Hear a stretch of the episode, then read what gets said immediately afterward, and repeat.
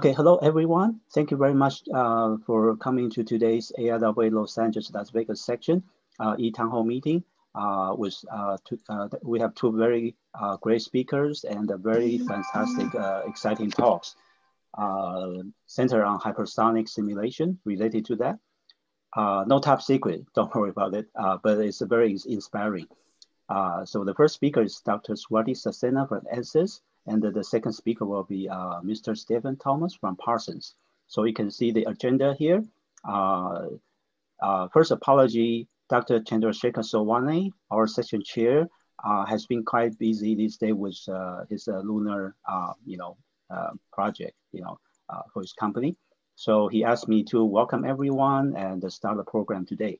Uh, so around ten ten, ten fifteen, we'll start with Doctor Swati Saxena, and uh, uh, followed by uh, Mister Stephen Thomas.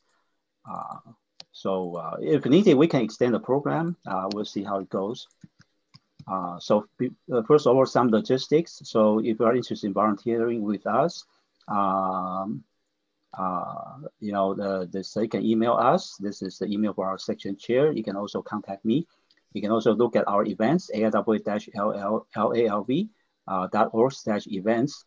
And you look at, uh, uh, highly well suggest to look at the A I A A membership program at A I A A dot org uh, slash membership. Uh, Zoom has improved the security issues uh, uh, since last year. So, but if you have any concern, you can use the dial-in, uh, but please don't discuss any top secret or sensitive business over the Zoom. You know, uh, the program is intended to inspire people. Uh, so not uh, to lose your company secret or something. Uh, So uh, logistic, you know, uh, please try to uh, uh, utilize the Q and A uh, box. Uh, you're welcome to use the chat uh, to chat with the speaker or fellow attendees. But if you type your question you, in, in chat, it will be uh, buried there. It's hard to know it's a question or just the chatting. You can also raise hand. Uh, we'll enable you when the speaker feels uh, proper. Uh, but more, that will probably more toward the end, unless you know the speaker want to engage, interact, active discussion during the presentation. And uh, if you are concerned about your internet speed, you can uh, try to dial in. That generally improve the speed, or you can, uh, you know, try to uh, test your speed and see if it works better. Uh, and then we have to thank the A I A A headquarters because the Zoom platform was pro provided by them and it's uh, kind of expensive, so really appreciate it. Uh, and the other thing is, if some glitch happens, please just keep trying, keep trying to reconnect. Uh, if anything, that's just temporary. Uh, a few words about the local uh, uh, Los Angeles, Las Vegas area. Uh, we are really, really blessed, you know, for the Southern California aerospace uh, uh, community, even though we know Elon Musk has moved to Texas, but you know he still have the SpaceX presence here. Uh, so that we have a lot of exciting companies: Northrop Grumman building James Webb Telescope, uh, you know the defense projects, uh, and uh, the, of course with J P L, uh, Mars Insight, and a very exciting next month the Mars twenty twenty Perseverance with a helicopter, Mars helicopter. Then we have people, Aerospace Corporation, SpaceX, Boeing, you know, doing, uh, you know, as, uh, space debris mitigation. Uh, then we have, you know, uh, people work Aerospace Corporation doing, you know, Patriot defense, actual exploration, and then we have Virgin Galactic, you know, space doing SpaceX doing space tourism. And we just heard the great news for uh, Virgin Orbit. Congratulations to uh, Virgin Orbit for the, the successful launch uh, for the satellite into space, into orbit, uh, into space. And uh, of course, you know, S L S, student project, you know, all very exciting. And uh, all those uh, exciting things and success cannot be uh, possible without the diligence of our uh, volunteers and officers. You know, we are all volunteers, we are not paid, you know, then the, uh, just uh, dedicated to serve the community, uh, to develop membership and aerospace in, in, in the Los Angeles, Las Vegas section area. Uh, led by Doctor Jeffrey Purcell, A I A A Fellow, and uh, uh, uh, Mister Robert Friend, Director in the Boeing Defense, uh, Space and Defense, and Marsha uh, West Coast Aerospace Station, uh, Corporation, and many uh, dedicated uh, officers like Marty Wortman, uh, Las Vegas Chair, uh, many other people, uh, really highly respectful.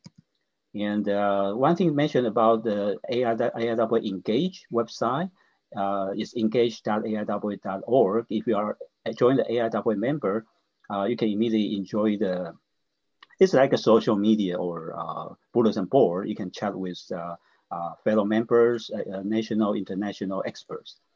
And uh, we keep doing uh, events to keep people Uh, network each other and know what's going on, get inspired, get excited. You know, that's what we're doing today. We got two very inspiring speakers uh, today. So um, this, these are something coming up. Uh, so this, uh, uh, try to keep everybody uh, excited and know, uh, networking, very important. Uh, joint professional society has uh, great uh, benefits uh, for professional development and STEM education. Uh, especially A I W is the leading uh, professional organization in aerospace and STEM. And uh, A I W's uh, headquarters is in Reston, Virginia, close to Stephen. And uh, uh, our local headquarters uh, for us, Los Angeles Wake section, is in El, El Segundo, California.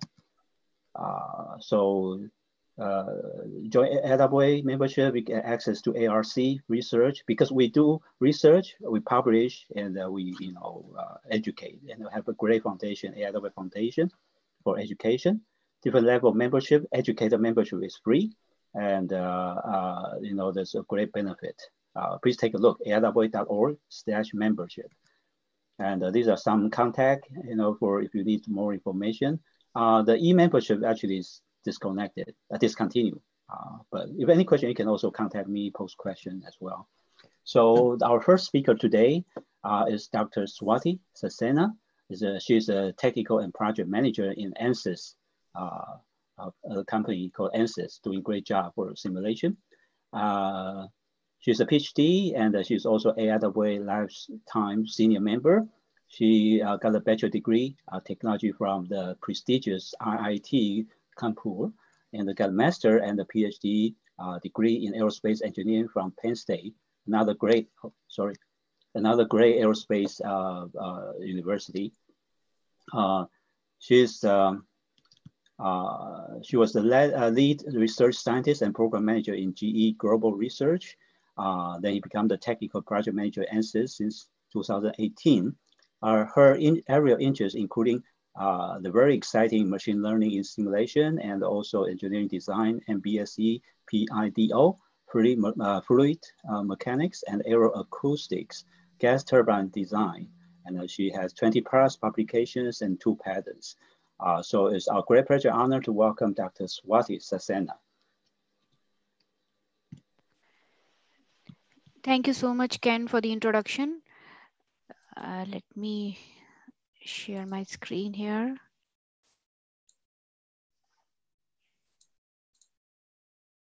Do you see it fine? Yes, I can see it. Okay, okay, awesome. Thank you everyone for joining us this morning. And uh, thank you, um, A I A uh, L A L V chapter, for giving me the opportunity to speak today about uh, the role of simulation in designing Uh, hypersonic vehicles. So as as you all probably know, this this is a, a, a very interesting area. It has been an area of research for several years. Several uh, prototypes have been built so far and tested so far. And if we look in terms of the physics involved in designing these vehicles, it gets really, really complex and challenging because of the operating and environmental conditions around hypersonic vehicles, right? So uh, it's, it's really interesting area for us as a simulation company to investigate as well and develop solutions that can be used to design these vehicles more efficiently and Uh, more uh, optimized design. So a lot of us have been working in this area at ANSYS, and uh, I have uh, I have a list of my uh, people, uh, the colleagues, my colleagues who have contributed to this uh, presentation and who have run validation studies in different using different ANSYS solvers and compared it with the experimental data and so on. So. Uh, With that, I've, I will give you a very quick introduction to the company before going into the, uh, the topic of interest for today, which is hypersonics. So ANSYS, uh, we, we are a simulation provider. We provide an entire end-to-end simulation platform, which enables our customers to model uh, or from a chip all the way to system of systems and uh, mission engineering. So all the verticals going from aerospace, automotive, energy, healthcare, high tech, and so on use these uh, solutions, these uh, multi-physics, uh, physics-based solvers, and develop next generation products which are enabling technologies like autonomy, electrification, five G, industrial internet of things, and so on. And then there are end-to-end workflows that are provided by these uh, uh, simulation solvers, which enable the product design. So for example, a chip package system would give you all the tools that you need to simulate the performance of a chip on installed in a system. And ANSYS Cloud and our uh, S P D M simulation process and data management platform enables all these all these solutions. So you can use ANSYS Cloud to deploy these large cases and run them in parallel. Uh, there is a there is a solution for managing all the material data as well, and this becomes even more important when we uh, look in uh, look at hypersonic vehicle design, because material is an important Uh, component there that has to be studied and made sure that the material would survive as at those temperatures and at those conditions. So tracing the material properties all the way from uh, through your entire product development life cycle becomes even more important.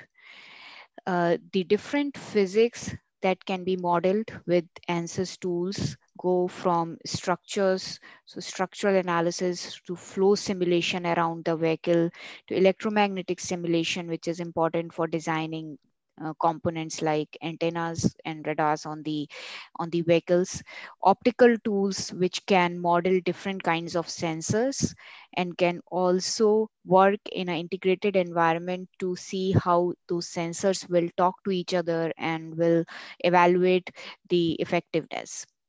And the semiconductor tools to which help in the uh, the smart chip designs, which are integral part of these uh, these uh, vehicles or these uh, products for aerospace industry. So here is the outline of my presentation for today.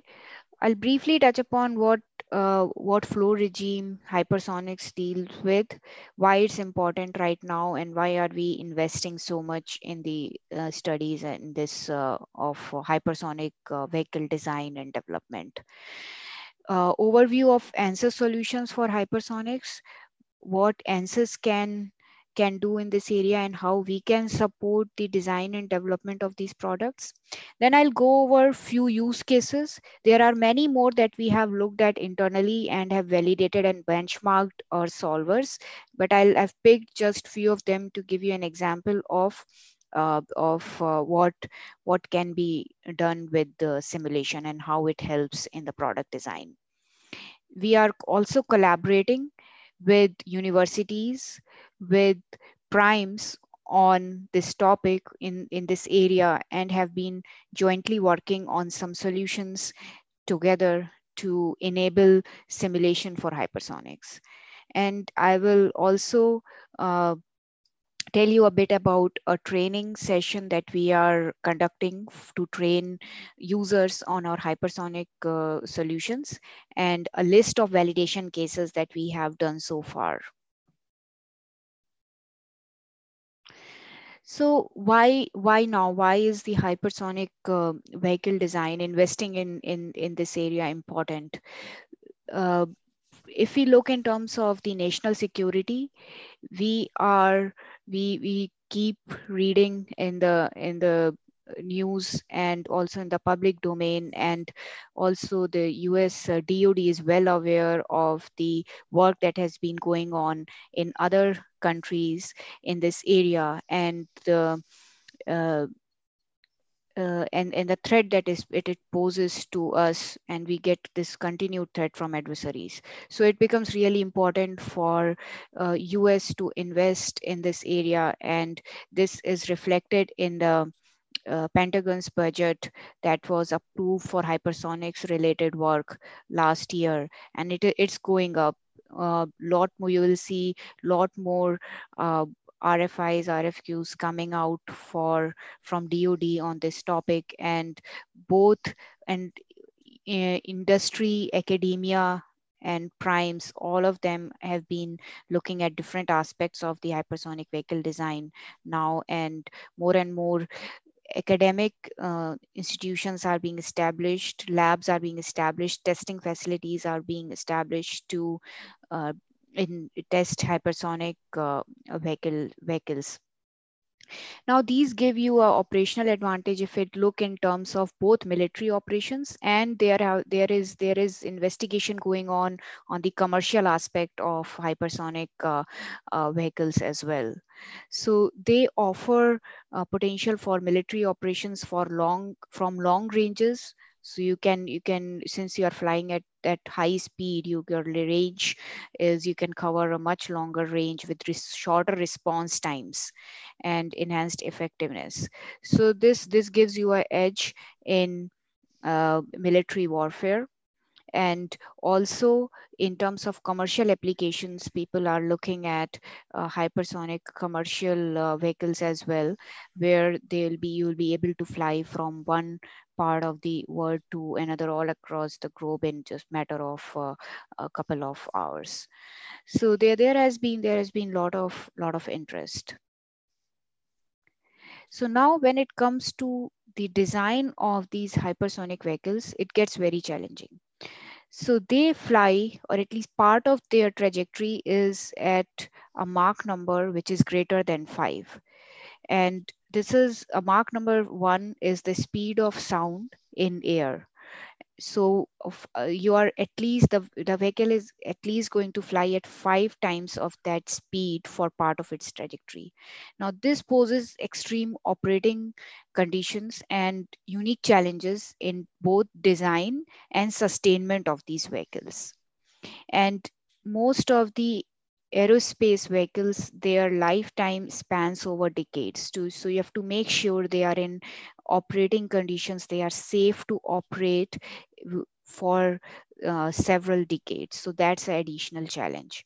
Now, if we break it down into the areas where, into the uh, physics-based areas where we need to pay attention to their, to their design, it you can break it down into propulsion system, the coupled effect of aerothermodynamics, airframe propulsion integration, and you have to pay a lot more attention on the material selection side because there are going to be effects like ablation and so on, the structural integrity of the vehicle, and thermal protection systems.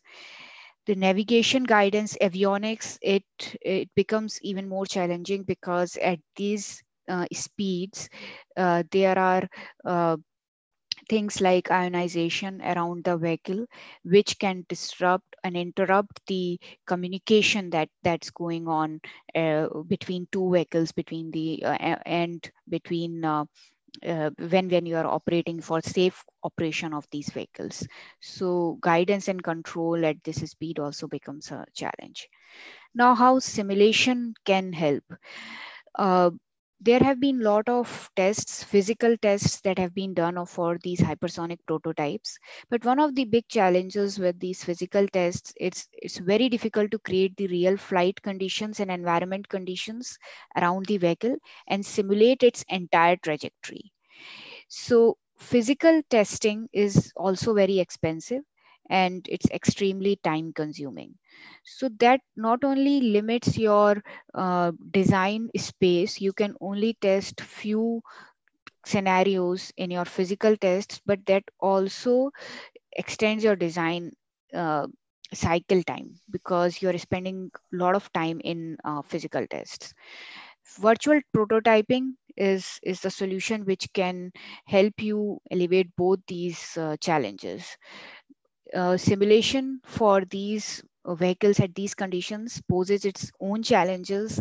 There's a lot of work that needs to be done to enable the technology to simulate these uh, these conditions effectively, but there has been a lot of progress made so far.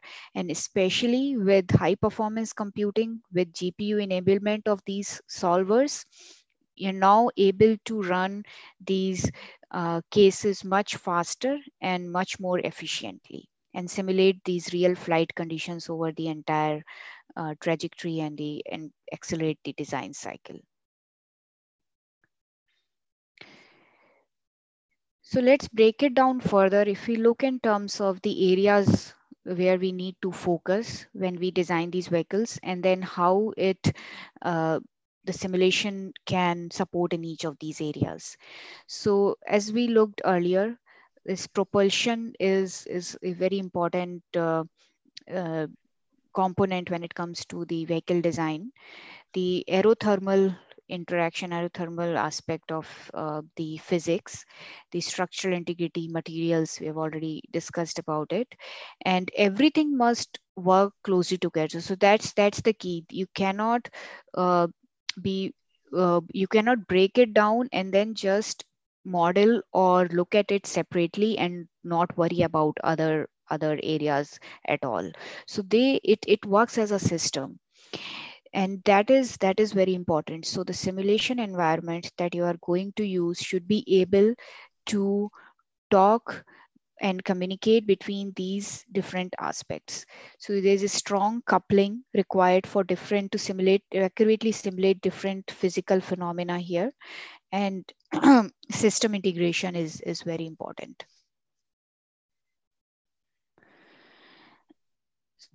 So if we look in each of these areas, there are different physics that needs to be modeled uh, when we are uh, working on this these vehicle designs.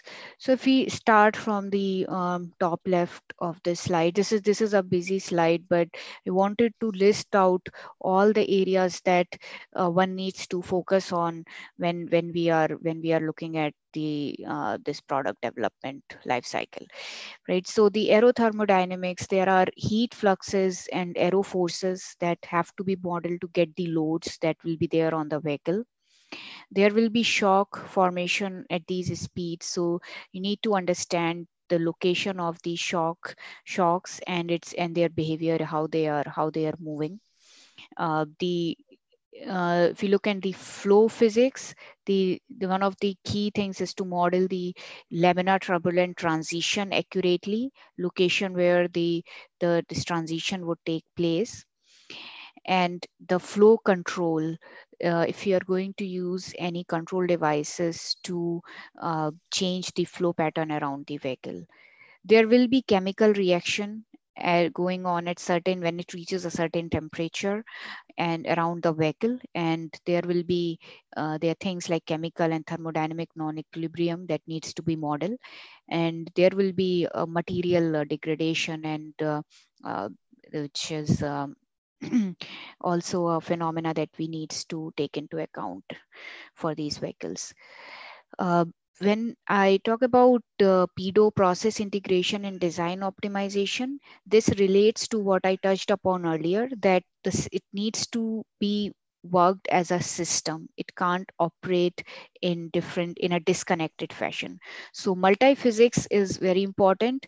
Uh, you need to, there are several, several scenarios where the thermal, aero, structural, electromagnetic effects need to be coupled. And if you have a platform where you can seamlessly connect between these different physics, that will give, that will give you a lot more uh, flexibility to simulate these uh, your entire design space and accurately predict the their behavior. Now, the third uh, topic that I have here is communication and tracking, and this relates to the uh, the control and navigation aspect of the vehicle, where you are mod, you need to accurately see if your antennas, your sensors, your R F, how, what would be your R F signature, what would be the structural deformation, impact of uh, vibrations or and phenomena like communication blackout, how would that be for, for the op operation, or the entire operational envelope of your vehicle, and if that could pose any threats on the performance of the vehicle. At such high temperature, there will be structural deformation. So because of the aero loads, which is can be captured with this coupled modeling of uh, fluid structural interaction uh, to make sure that your structure will remain uh, functional. There is to have the enough structural integrity left, and the material properties again need to be accurately modeled and tracked through the entire uh, trajectory. Propulsion is uh, a very important aspect, and that relates to modeling, accurate modeling of combustion, what kind of uh, fuel you are going to use, what, uh, what kind of rocket, and the loads that it would um, have on the structure, again resulting into some structural deformation. The thermal management is uh, uh, it needs to be needs to be modeled as well. So different uh, ways of uh, uh, thermal radiation, convection, conduction, conjugate heat transfer, cooling. Uh, there will be phase, phase changes at these temperatures and uh, pressures, and the electronics that are on board, we need to make sure that they are going to stay safe and uh, operate through the entire uh, uh, profile as well. And then the system integration is uh, also becomes important, because most of these vehicles are not going to operate in silos. They will be part of a network. Different vehicles will be talking to each other, and in a in a realistic uh, warfare situation, the, you will have to be continuously communicating with these vehicles. So the sensor uh, fusion, actuation, the control, and mission level simulation also becomes very important. So this is these are a lot of areas, and uh, this is where where we are at ANSYS in all these areas. So this is just a quick checklist. It's uh, it's not to say that we we are uh, perfect in all these areas. We have all the solutions. This is these are the constant area of research. We are adding uh, capabilities to model all these uh, as we as we continue to develop our solvers. But as you can see, with there are a lot of uh, green check marks here. So there are a lot of areas where we have done a lot of uh, development work, a lot of validation and benchmarking. So I'll touch upon a few examples from those areas to give you a better idea of what what can be done and how it can it can help in the in the design process.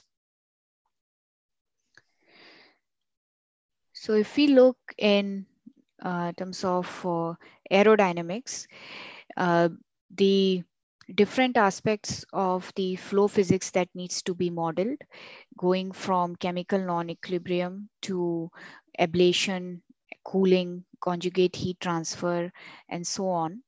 Uh, there have been a lot of validations that we have done in this in this area, and there is a there is a list of these uh, validations that I have on the on the slide here. There are experimental data that are available in open literature, and we have used uh, those to benchmark the uh, the solvers in this case. So I'll just talk about go into little more detail for the, these three cases. So the first one is a aerospike model that was uh, published Um, I think couple of a couple of decades ago, the experimental data, and we have run simulations and compared our results with the experimental data. And also we went a step further and did a design optimization study for this disc that you see in front of uh, the vehicle to using the adjoint approach to see to minimize minimize the drag on the vehicle. The second case is or uh, you know for replicates a, a re-entry capsule uh, simulation at Mach twenty-nine, where you are going to see reacting flows, and uh, that has been modeled and in this uh, case study. The third one is the uh, scramjet simulation, design simulation, and different kinds of designs were simulated, and the effect of, uh, and the, the results were compared with experimental data at uh, for, for this scramjet design. So I'll go into detail for these three cases. So the first one is the validation of arrow spiked missile at Mach six. So this is based on a uh, study and results that were published by NASA Langley and Eglin Air Force uh, based on aerospike geometry and a aero disk. So this is, this is one of the Schlieren images that they had published, and this is at Mach six. So what we have done is we have performed the flow simulations on the same geometry at two angles of attack, zero degrees of uh, angle and uh, ten degrees. And the, uh, the flow conditions are also mentioned here, the pressure and temperature around the vehicle. And this is, you can see the geometry of the vehicle with the disk in front of it, the direction of the flow as well. So the Schlieren image is compared with the uh, flow simulation at the down in the uh, image on the on the below on the slide at at ten degrees of angle of attack, and the location of the shock was captured very well in the flow solver. Uh, this is the front dome of the disk, and as you go in the azimuthal direction, you can see that the pattern on the surface of the of the disk were captured really well. These are pressure contours, and the pressure was uh, compared with the experimental data. So all the symbols, the top three symbols that are for the experimental data, uh, all at ten degrees of angle of attack, and the spike is on as well at three azimuthal angles, zero, ninety and one hundred eighty degrees. And the continuous uh, lines are the uh, simulation results. And you can see that these peaks were captured really well as we go away from the Uh, of the sur uh, as as you go on the surface of this uh, missile. Now, after this validation, a design optimization study was also performed for this missile, and the only the aero disk shape was modified. So everything else was kept constant, only this aero disk was modified, and the adjoint solver was used to do this uh, design optimization study at Mach six. So the overall vehicle uh, drag reduction on the vehicle was targeted as uh, at two percent, two percent reduction in dra drag compared to the baseline design. And we also want to make sure that the shock is away from the radome. So that, that will be the case. We don't want to modify this design in a way where we, it results into uh, shock being closer to the radome.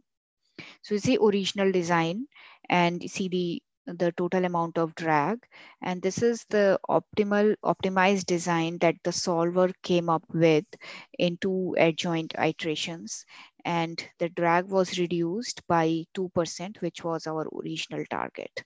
So this just demonstrates the uh, the capability, and also how the simulation can be used to do different design studies on these vehicles, and also further optimize the design on the on the hypersonic vehicles. You might not have the entire uh, bandwidth to do uh, physical tests on all these designs, but once you have validated your solver for some selected designs, you can trust it to further enhance and optimize your design. The second case is a flow over a sphere at Mach twenty-nine. And here are the details of the setup. So it's a laminar flow and the diameter of the hemisphere is around sixty-one millimeter. The pressure and temperature values are also mentioned here. And the Gupta model has been used to model the uh, chemical sources, chemical reactions in the energy equations. So there is a, a mix, it's a mixture of eleven species and twenty-one reactions, and they are all mentioned here. And uh, if you're interested, I also have reference to this model where it was, uh, which was, which was used in modeling the chemistry here. The isothermal condition is imposed at the at the wall of the sphere at fifteen hundred Kelvin, and a structured mesh was used to model the hemisphere, and the axisymmetric flow is uh, assumed as well. So you can see the the conditions uh, on this snapshot as well in terms of the pressure, temperature, and also the species composition. Uh, so the snapshots for Mach number, pressure, and temperature are, are shown here, and very close to the hemisphere, you can see the rise in, in temperature and pressure, and uh, also the stagnation uh, region here. Uh, now the values were extracted as we move away from the hemisphere. For temperature, density, and mass fraction of three species are plotted here. So oxygen uh, atom, uh, oxygen atom and nitrogen.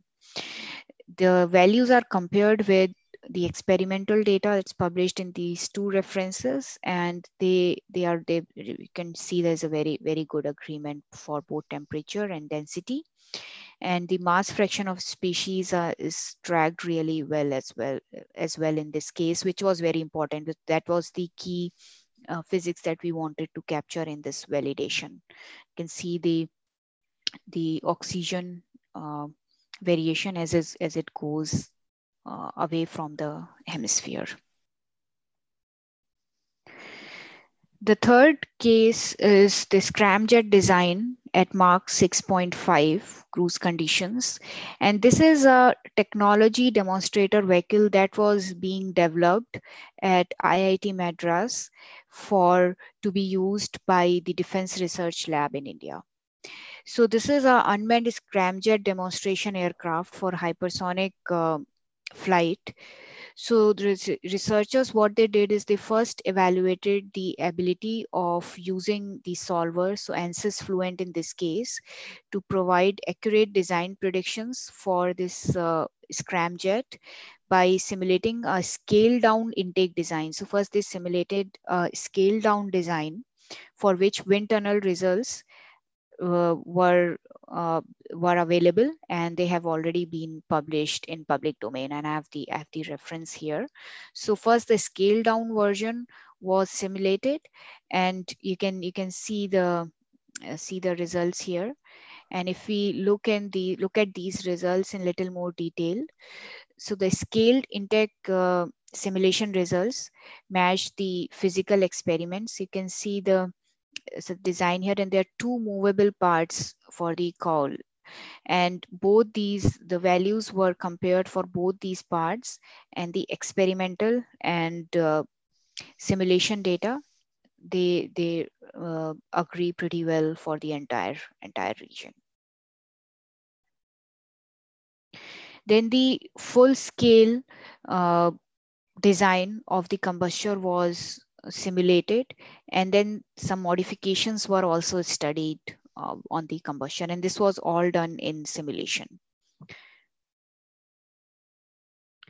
So the pressure recovery here we are plotting on the final design that they came up with, and the pressure is plotted against the distance on the combustor, and the simulation data is compared with the experimental results. So there are four regions you can see, and the red uh, and the green dots are experimental data, and the curves are the simulation results, and they they agreed pretty well. They were able to capture the spikes for uh, that we saw in the experimental data.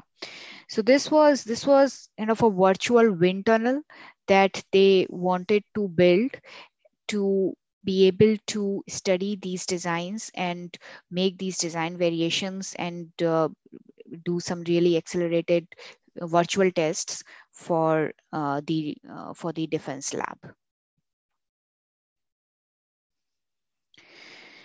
So now moving on to a, a, a fourth um, uh, use case here, which involves uh, two physics. So here we will be coupling structural and flow Uh, physics together to study the effect of structural, the, the effect of aero loads on the structure. So you can do the entire coupling on the single platform, and it's it's very automated. It has it has been there for several years on ANSYS platform. Now we have come to a point where we have fully automated this workflow, so you don't have to Uh, do most of it manually. It uh, transfers the required information from one solver to another on its own, which really eases, makes it easy to use. And also the meshing and also post-processing is um, automated as well. You can see is there is a, you can define a lot of parameters that you need want to vary in this design, and it, it will run the entire design space and give you things like response, surface, curves, and uh, surfaces, which will enable you to interpret your results very quickly. So this is an example of the fluid structural uh, interaction workflow. So you start with the geometry, and it, here are the flow conditions conditions mentioned here. So it's a projectile study at Mach ten. The flow condi flow direction is also uh, shown here. You do the uh, initial setup on the geometry, calculate the flow field inside and outside the vehicle. Then you export the required information in terms of the pressure and aero loads on the structure. So here you can see the mesh that will be used for the structural analysis. So the solver automatically does that.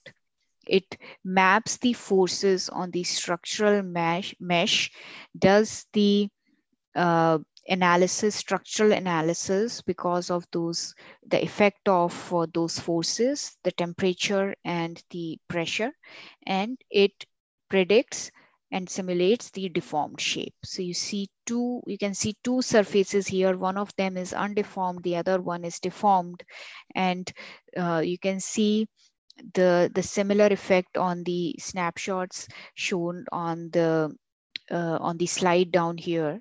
So the total dip displacement on biconic with flaps. So that's that was the use case due to thermal and pressure loads, right? So this is a typical banana effect that you see on at these extreme uh, operating conditions. And this this was uh, this validation study was done to uh, demonstrate this effect and uh, how this can be modeled in simulation. So just uh, to uh, show it in little more detail, and as I mentioned, it uh, can be done with both ANSYS fluid solvers and also with another third-party fluid solvers as well. So you don't have to, the entire workflow doesn't have to be just ANSYS tools. It's very much flexible in using uh, any other uh, tool that you want to integrate with the mechanical solution. The structural deformation is shown in a magnified view here uh, to just emphasize the fact that the these deformations do happen and they can be modeled with this. So you need this strong coupling to, to model these uh, uh, deformations. So now uh, the The second area that uh, we can look at is uh, propulsion. We have already looked at one use case related to it, which was the scramjet combustion case. That was uh, the way where they were looking at uh, the scramjet design at Mach six point five. Uh, so there are there are going to be other phenomena that can be modeled effectively with simulation related to acoustics and some acoustic instabilities. Uh, the fuel injection, fuel injection is is is important to model the how the uh, the nozzle uh, design and plume, how how the structure, the flow structures would be in that design, and which because that could really impact the the acoustic uh, signature as well. And uh, the another topic could be the cryogenic fuel storage and sloshing. And this is, if I just see if I'm this movie plays here, and this is a fuel tank. And when the when the vehicle is moving, there are there is there are forces on the walls of the fuel tank because of the movement of the flow, and uh, this these these can be modeled really well with with simulation, and these sometimes become very important to uh, accurately predict, to understand its effect on other components as well. Right, so another important uh, topic is materials and structures, and we looked at an example where we did this uh, the coupled simulation between fluids and uh, mechanical loads to predict the structural deformation. There could be a fracture or fatigue analysis that needs to be done. There could be a crack that it's important to see if a crack happens, how it will grow, which can be which can be accurately modeled. Uh, the non-linear material behavior, so this is creep, buckling, or ablation. So this is this is a, like an explicit uh, solver that that can model these phenomena. Uh, the structural integrity, we have looked at uh, these cases where we need to model the how the structure would behave at these environmental uh, conditions. And then I was talking about having all this information together and at one place uh, for all the material that's going to be used on the vehicle. So which this, this comes down to how the data is going to be managed in terms of material properties and what intelligent information you can derive from it.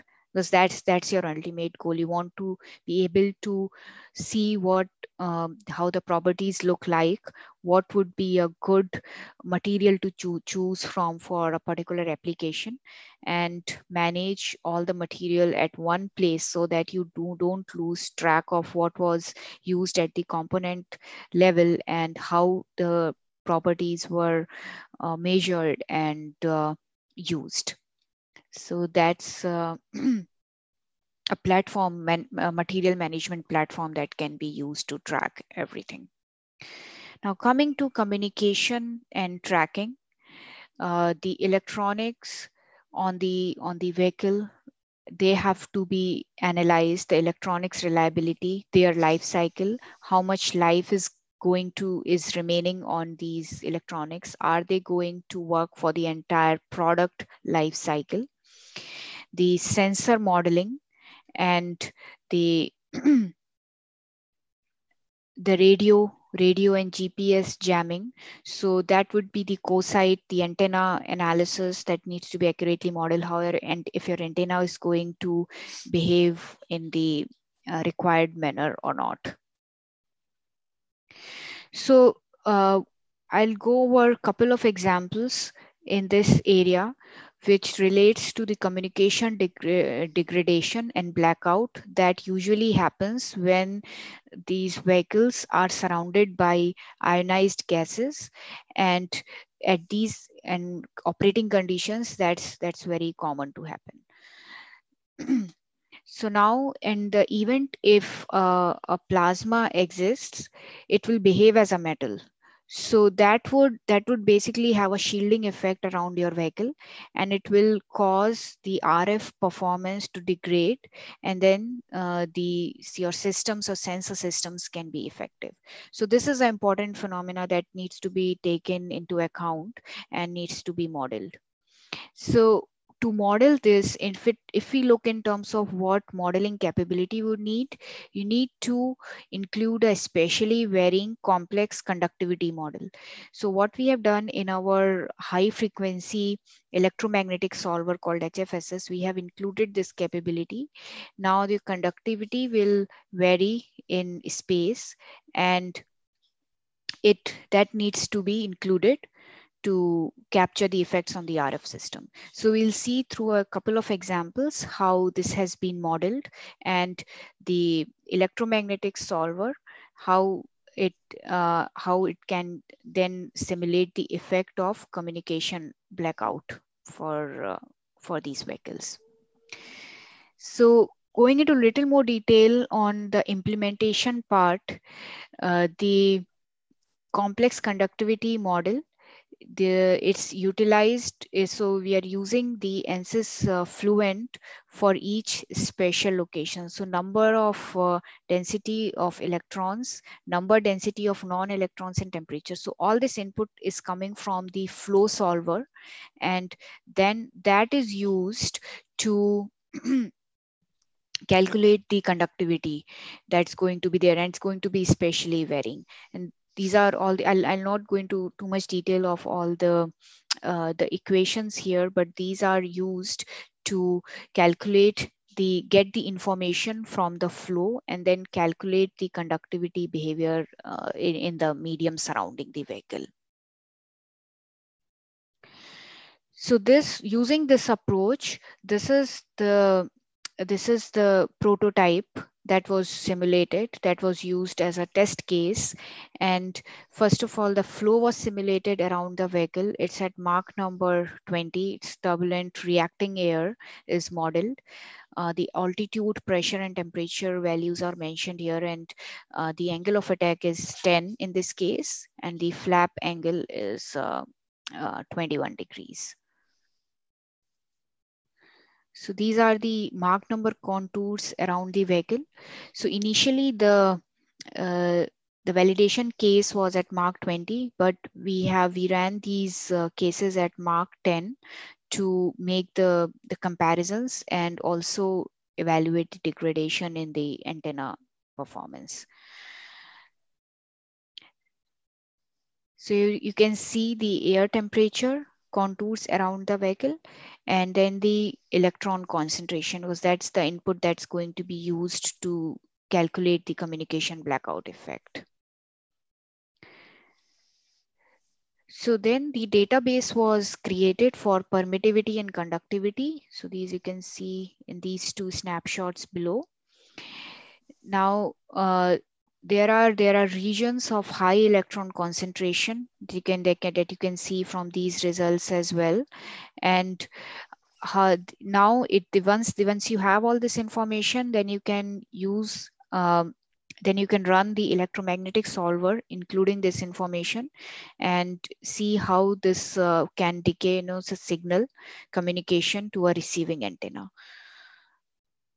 So a simple bow tie antenna with a dielectric radome was installed at the uh, rear of the projectile, as you can see here. So here's the antenna location and its shape, and it was operating at a frequency of uh, three hundred megahertz.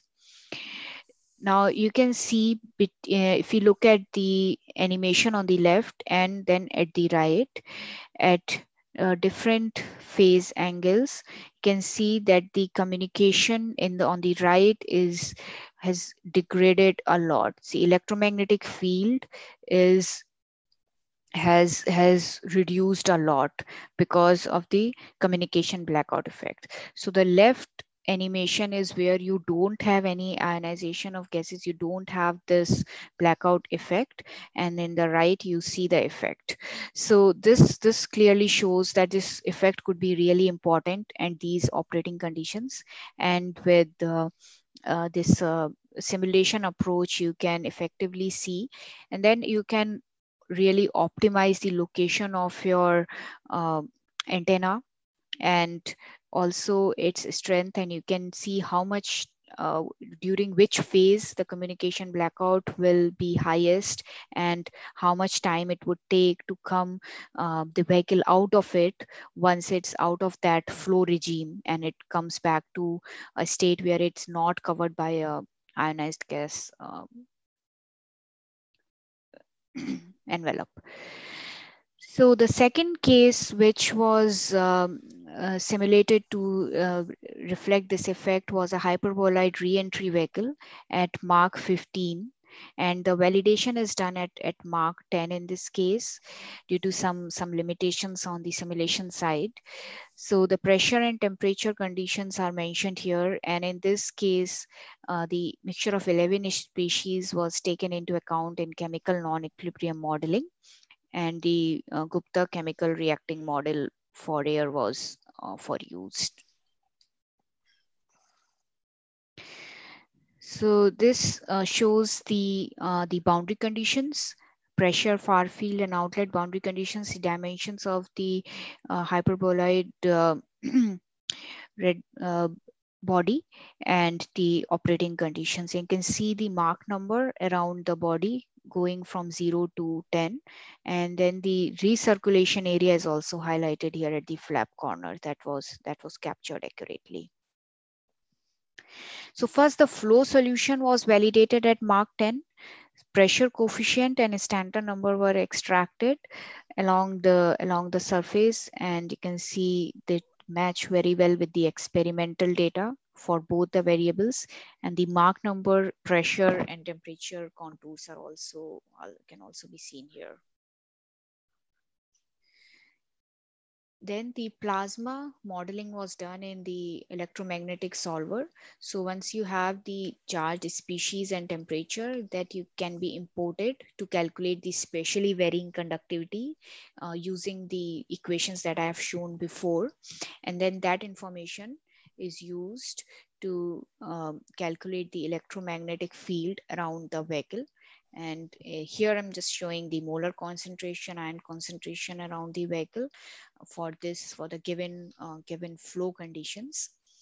And then a helical antenna was, uh, was modeled and at the rear of the vehicle, and the conductivity, the variable conductivity around the vehicle along with the electromagnetic field generated because of the antenna was superimposed. And then you can see the effect of antenna in ionized air versus when the air was not ionized. And you can again see the, the shielding effect here because of the ionized air and the communication blackout. So these two examples were, were used to demonstrate how the communication blackout can be modeled in simulation. And um, we and, and then the, there are several ways this information can be, can be further utilized. Now the last um, topic that I would like to touch upon is the system integration piece of it. So we have looked at, uh, discussed about electronics reliability, the integration, envi- integrated environment where all the systems need to come together and operate effectively to uh, make this mission a success, right? For your, for your vehicle. Uh, so if we look in terms of uh, taking a reference, this is a reference in terms of military war game. There you have uh, several vehicles. They could be drones uh, communicating with uh, missiles, communicating with helicopters, your Navy ships, as well as fighter jets in a, in a connected environment. And all this can be modeled in a three D environment along with component level modeling using ANSYS physics models. So ANSYS uh, A G I solutions can enable this mission engineering uh, behavior. And I'll quickly, this is uh, just a one minute movie, so it shouldn't be too long, but what it shows here, you have, you have a mission, you, you, you need Uh, you have certain targets you need to achieve with these different uh, vehicles of uh, doing the uh, operating in, in tandem in a connected fashion. So as you saw, this was a quadcopter, and the antenna located on it can be simulated with high fidelity physics, and then that information can be embedded in this mission engineering to evaluate the mission engineering scenario. And similarly, on a on a Navy ship, you have the electromagnetic uh, simulation that can be done on its uh, on its antennas and how they are communicating with with different vehicles surrounding them. So this can even be extended to the satellites, as you can see here. And uh, the last vehicle that we have we had, that we had is as part of this Uh, Uh, communication setup was a fighter jet. So this this gives you an, an idea of how it can all be tied from the component level, high physics fidelity, high fidelity physics-based model, all the way to enable the mission. And this is this was uh, done with the ANSYS A G I, and There are, there's again, a lot of communication of data that goes back and forth between different solvers. And my whole point of showing this example is to uh, give you an idea of what, what can be done with simulation. It's not just limited to high fidelity physics, where we're looking at a very specific component of the, the entire product, but it can be tied all the way from component to system, to system of systems, to your to evaluate your the performance of your entire mission and make sure it will be a success from end to end. So to wrap it up, uh, I'll just highlight a couple of things. So we are collaborating with uh, several uh, institutions as well as uh, industries in this area. And I'll highlight just three new collaborations that we have in the area of hypersonics. So the uh, first one is with University of Texas Arlington. They have set up a hypersonics research lab, which we are collaborating with, and the test data collected there will be used to validate and develop some of our uh, solver capabilities. The second one is with uh, Missouri uh, S N T. And then the third collaboration we recently have with, is with University of Colorado Boulder. And all these universities are also part of the recently formed uh, University Consortium for Applied uh, Hypersonics. Um, and uh, so there is there is a lot happening in this area, and we are we are very active and uh, open for uh, collaboration. And also the One of the one of the things that you really need in this in this area to further develop your simulation capabilities is the availability of test data. So anything that we can get to compare our solvers against to do further benchmarking, we would be we would be interested in. Okay, so I'll skip this. I think we have looked at it a few times. There's an extensive suite of validations that we have done for hypersonic flows. And uh, they are, as I mentioned, we're always looking for some you know, good quality wind tunnel data and physical test data for further uh, benchmarking our solvers.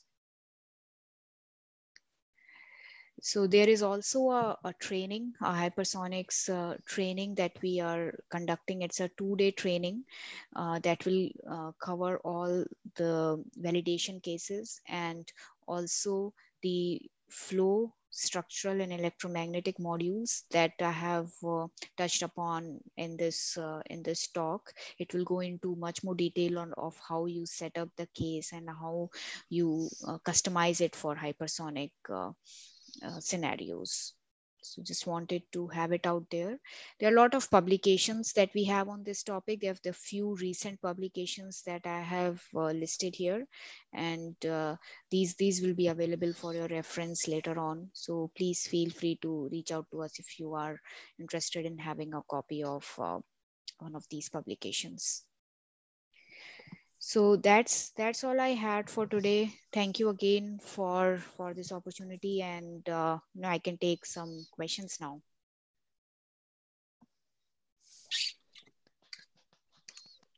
Great, wonderful talk. Yeah, that was very exciting. Uh, Doctor Saxena, I think there are two questions in the Q and A box. Can you see see them? Okay, let me look at the Q and A. Okay. Okay, so the first question I see here is, how does ANSYS test or verify the accuracy of the simulation platform? This, that's a uh, that's a very good point, and that's what I was trying to uh, emphasize upon when we when I was talking about the validation cases. These are very uh, sometimes the very complex uh, simulations, very unique flow or structural or electromagnetic physics that you need to deal with at these conditions. So it's very important to make sure your solution is accurate. It's able to capture the required physics. So what we do is we, of course, continue to look into Uh, further refining and developing our numerical uh, capabilities, our physics-based methods for these applications. And then we use good quality test data uh, that's available out there to benchmark our solvers. So the next question is, at what Mach number should we worry about communication degradation? So that happens when you have uh, uh, ionized gas surrounding your vehicle. So it will usually be at a very high Mach number. I have seen that to be more uh, of a, of an issue and challenge that you have to look into at Mach number ten or above, but it will depend on the local flow conditions as well. So uh, that, but that's the overall uh, number that you know, can, we can uh, look at. Are you able to simulate, integrate a time varying plasma field? Yeah, so the answer is uh, yes, it can be done with uh, uh, the transient approach in the flow solver, and it can give you a time varying snapshot of how the plasma field would look like as, uh, as you change the Uh, the flow at uh, the flow conditions change around the vehicle.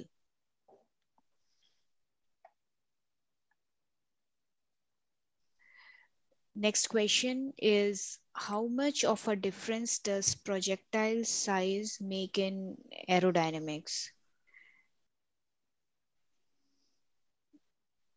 Okay, so aerodynamics, if I if I understand your question right, is very, very uh, sensitive to the external shape of the structure of your projectile. Uh, if it, there are there are any sharp corners or uh, the uh, the the the aerodynamic shape is is such that you are going to get more recirculating zones, flow zones on your on your projectile. It's going to increase drag and uh, increase thermal loads and increase aerodynamic loads. So the projectile size would, uh, if the shape is similar, then the size would not uh, be that Uh, that that would not affect the aerodynamic uh, behavior, but the shape has to be uh, taken into account to really uh, understand the aerodynamic uh, properties. Mm. Uh, do you hear me by any chance? Sorry. Oh, oh yeah, oh, cool. Um, there are a couple more questions here. Do you... Uh, On that question, yes. So, yeah. so molecule size doesn't make any difference, as in, you know, if the pro if the projectile is smaller in relation to, because molecules around it will stay the same size. So the size of the projectile doesn't make any difference. I would have, have imagined, you know, I don't really know, but it doesn't even make anything. So you, okay, so you're asking about in terms of, uh, probably I'm not um, getting the question. Uh, so the, the size of the molecules around the projectile, is, so, is that so, what? Uh, so now I'm just asking if, um, mm-hmm. since, the, since the molecules of the air around the projectile remain the same size, I would imagine mm-hmm. maybe like a smaller projectile would, would slide through them a little easier. Is that a thing? So uh, if so the size of the molecules versus the size of the projectile, if we are, if it's still, uh, as, as far as the projectile is, is concerned, if it's still like big enough, this order of magnitudes, the magnitude different as compared to the size of molecules, that it wouldn't, that this factor wouldn't, wouldn't make a difference. Cool. Right? Okay. It would still see it as a, like a, Uh, but if the projectile is of the order of size of the molecule, then of course, then the the, the behavior would be different, and uh, you are looking at uh, both of them as individual particles instead of uh, like a, a, a like a bluff body for yeah. as far as uh, particles are uh, ions are concerned. Thank you, Gracie. Yeah, that's what what I think. Cool. Uh, Okay, so the next question is, do you know how much the C F D training cost and what requirements are needed? So in terms of the cost, I will not, since I don't know what's the latest uh, number they have, I will not make a comment on it because I could be wrong. Uh, And requirements are there. There are really, really no requirements. They will, if you are not familiar with the with the solver, there are basic uh, training modules that are available as well, and will be provided to you to to so that you can come up to speed with the over. You become overall. You become familiar with the solver, and then you can uh, you'll be able to set up more complicated cases. Uh, In terms of the cost, what I, I mean, I, let me go back to that slide. So Roger Zhao is our training coordinator, and he would, he would know the answer um, to that question. So I will, I will, I can check with him and get back to Ken, and he probably can share that information. And you can contact contact Roger uh, Zhao directly as well. His uh, his email address is mentioned here. What turbulence models are used in hypersonic regime? So we are working on um, um, uh, enabling uh, multiple turbulence models uh, in our solver. So the density-based solver, Uh, for which which is within Fluent, is being is being developed, and uh, right now I think it's uh, we have uh, uh, S S T uh, model, and also the one equation, I think uh, uh, Spallard-Elmeres and K epsilon uh, model that are uh, available in the hypersonic uh, regime.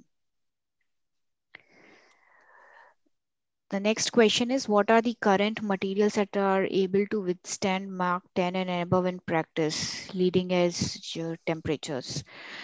Uh, I'm probably not the expert on the, uh, probably not the right person to answer this question. I'm not the expert on the material side of it. So uh, I'll, I'll have to look into the specific material that, that are being used at these uh, high Mach numbers, but that's, that's obviously very, you know, important, uh, important question when it comes to uh, the design of these vehicles. Okay. So the next question is, can you repost U R Ls in chat? Uh, sure. Sure. I'll do that. I can I can send uh, the list of uh, links, and I can post them after after the session is over, and you can you can uh, visit those links then.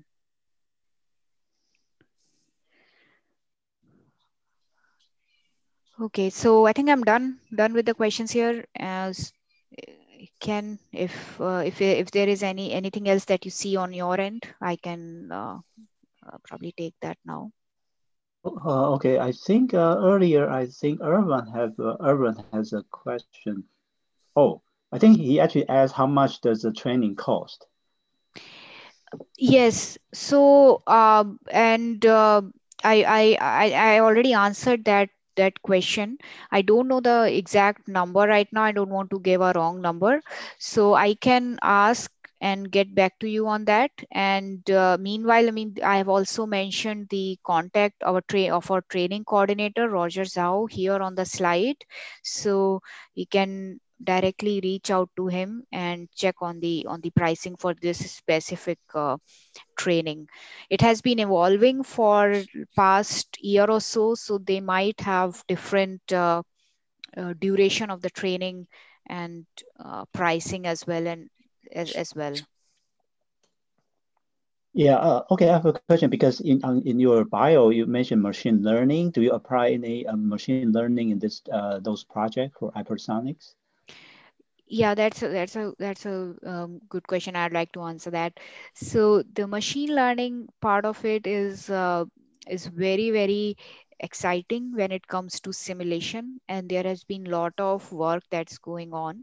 So what we are doing in that domain right now in our flow solver, we are training the turbulence models based on some uh, benchmarked data, simulation data on on some on a on a particular class of problems.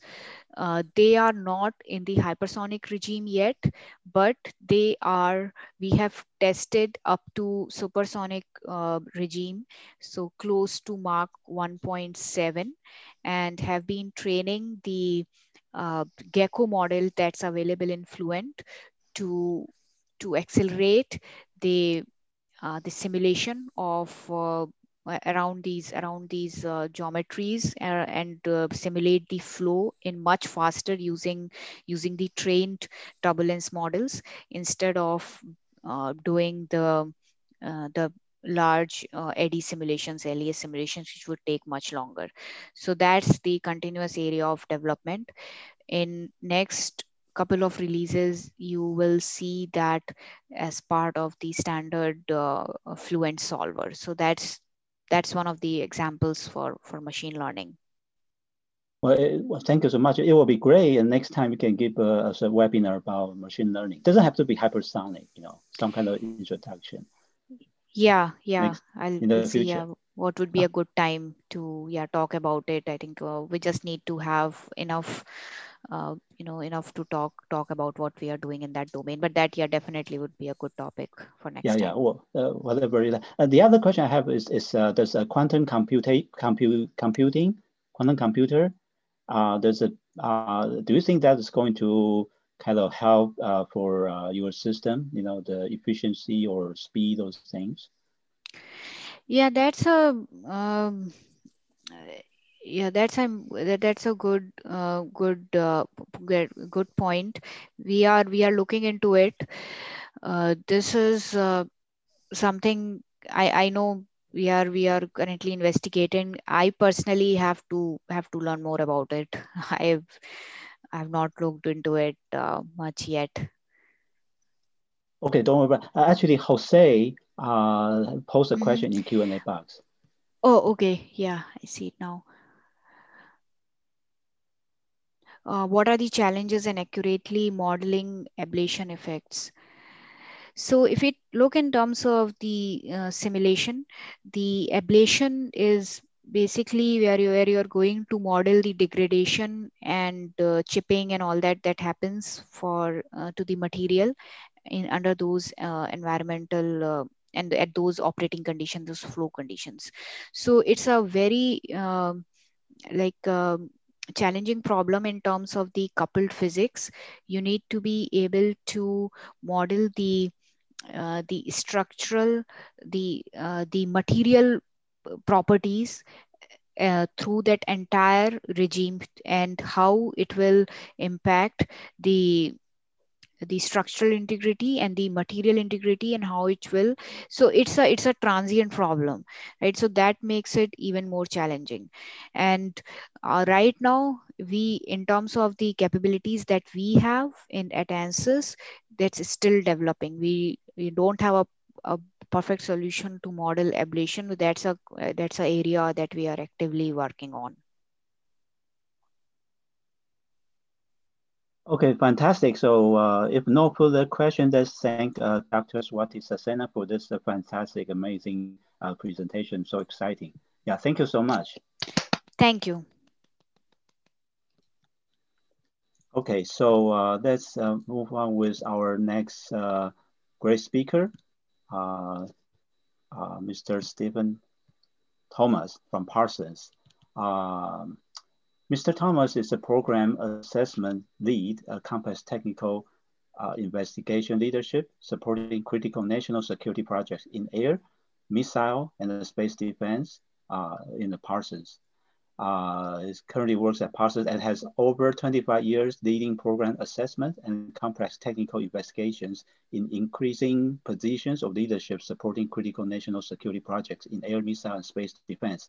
Recognized, uh, he's a recognized expert in the following technical areas: model-based system engineering, M B S E, software development integration, uh, two D, three D modeling and simulation, advanced visualization, uh, environmental phenomenology, electro-optical, and infrared signature analysis, uh, kinematics, geographical information system, G I S, embedded hardware software development, and the multivariate uh, optimization. Uh, basically, uh, Mister Thomas is a physicist. Uh, he was uh, has a very solid background uh, and the training and lots of experience. He got he did his graduate study in applied computation computational physics from George Mason University in Virginia. Uh, and uh, it's also uh, prior that he was at uh, study. Uh, research in theoretical physics in Kansas K U, University of Kansas. And uh, he also got a Bachelor of Science in Physics from Missouri State University. Uh, he was, uh, pre he was uh, on the, on the training uh, in Missouri uh, for electrical engineering. It's a pre-engineering program. Uh, he did very well and got the you know uh, uh, scholarship uh, the program uh, fellowship. And uh, he also uh, was uh, doing the, uh, you know, uh, further training uh, previously uh, with Oklahoma State University. Uh, so he has more to share. He has a very exciting background. So uh, let's welcome Mister Stephen Thomas for the fantastic presentation. Enjoy. All right, thank you very much. Um, we'll just go ahead and, and um, uh, start jumping into the presentation. I'm going to share my screen so we got some background here. And uh, just let me know if everybody can see the screen. Yes, I can see it. Swati, okay, great. Can you see it? Yes, yes, I can.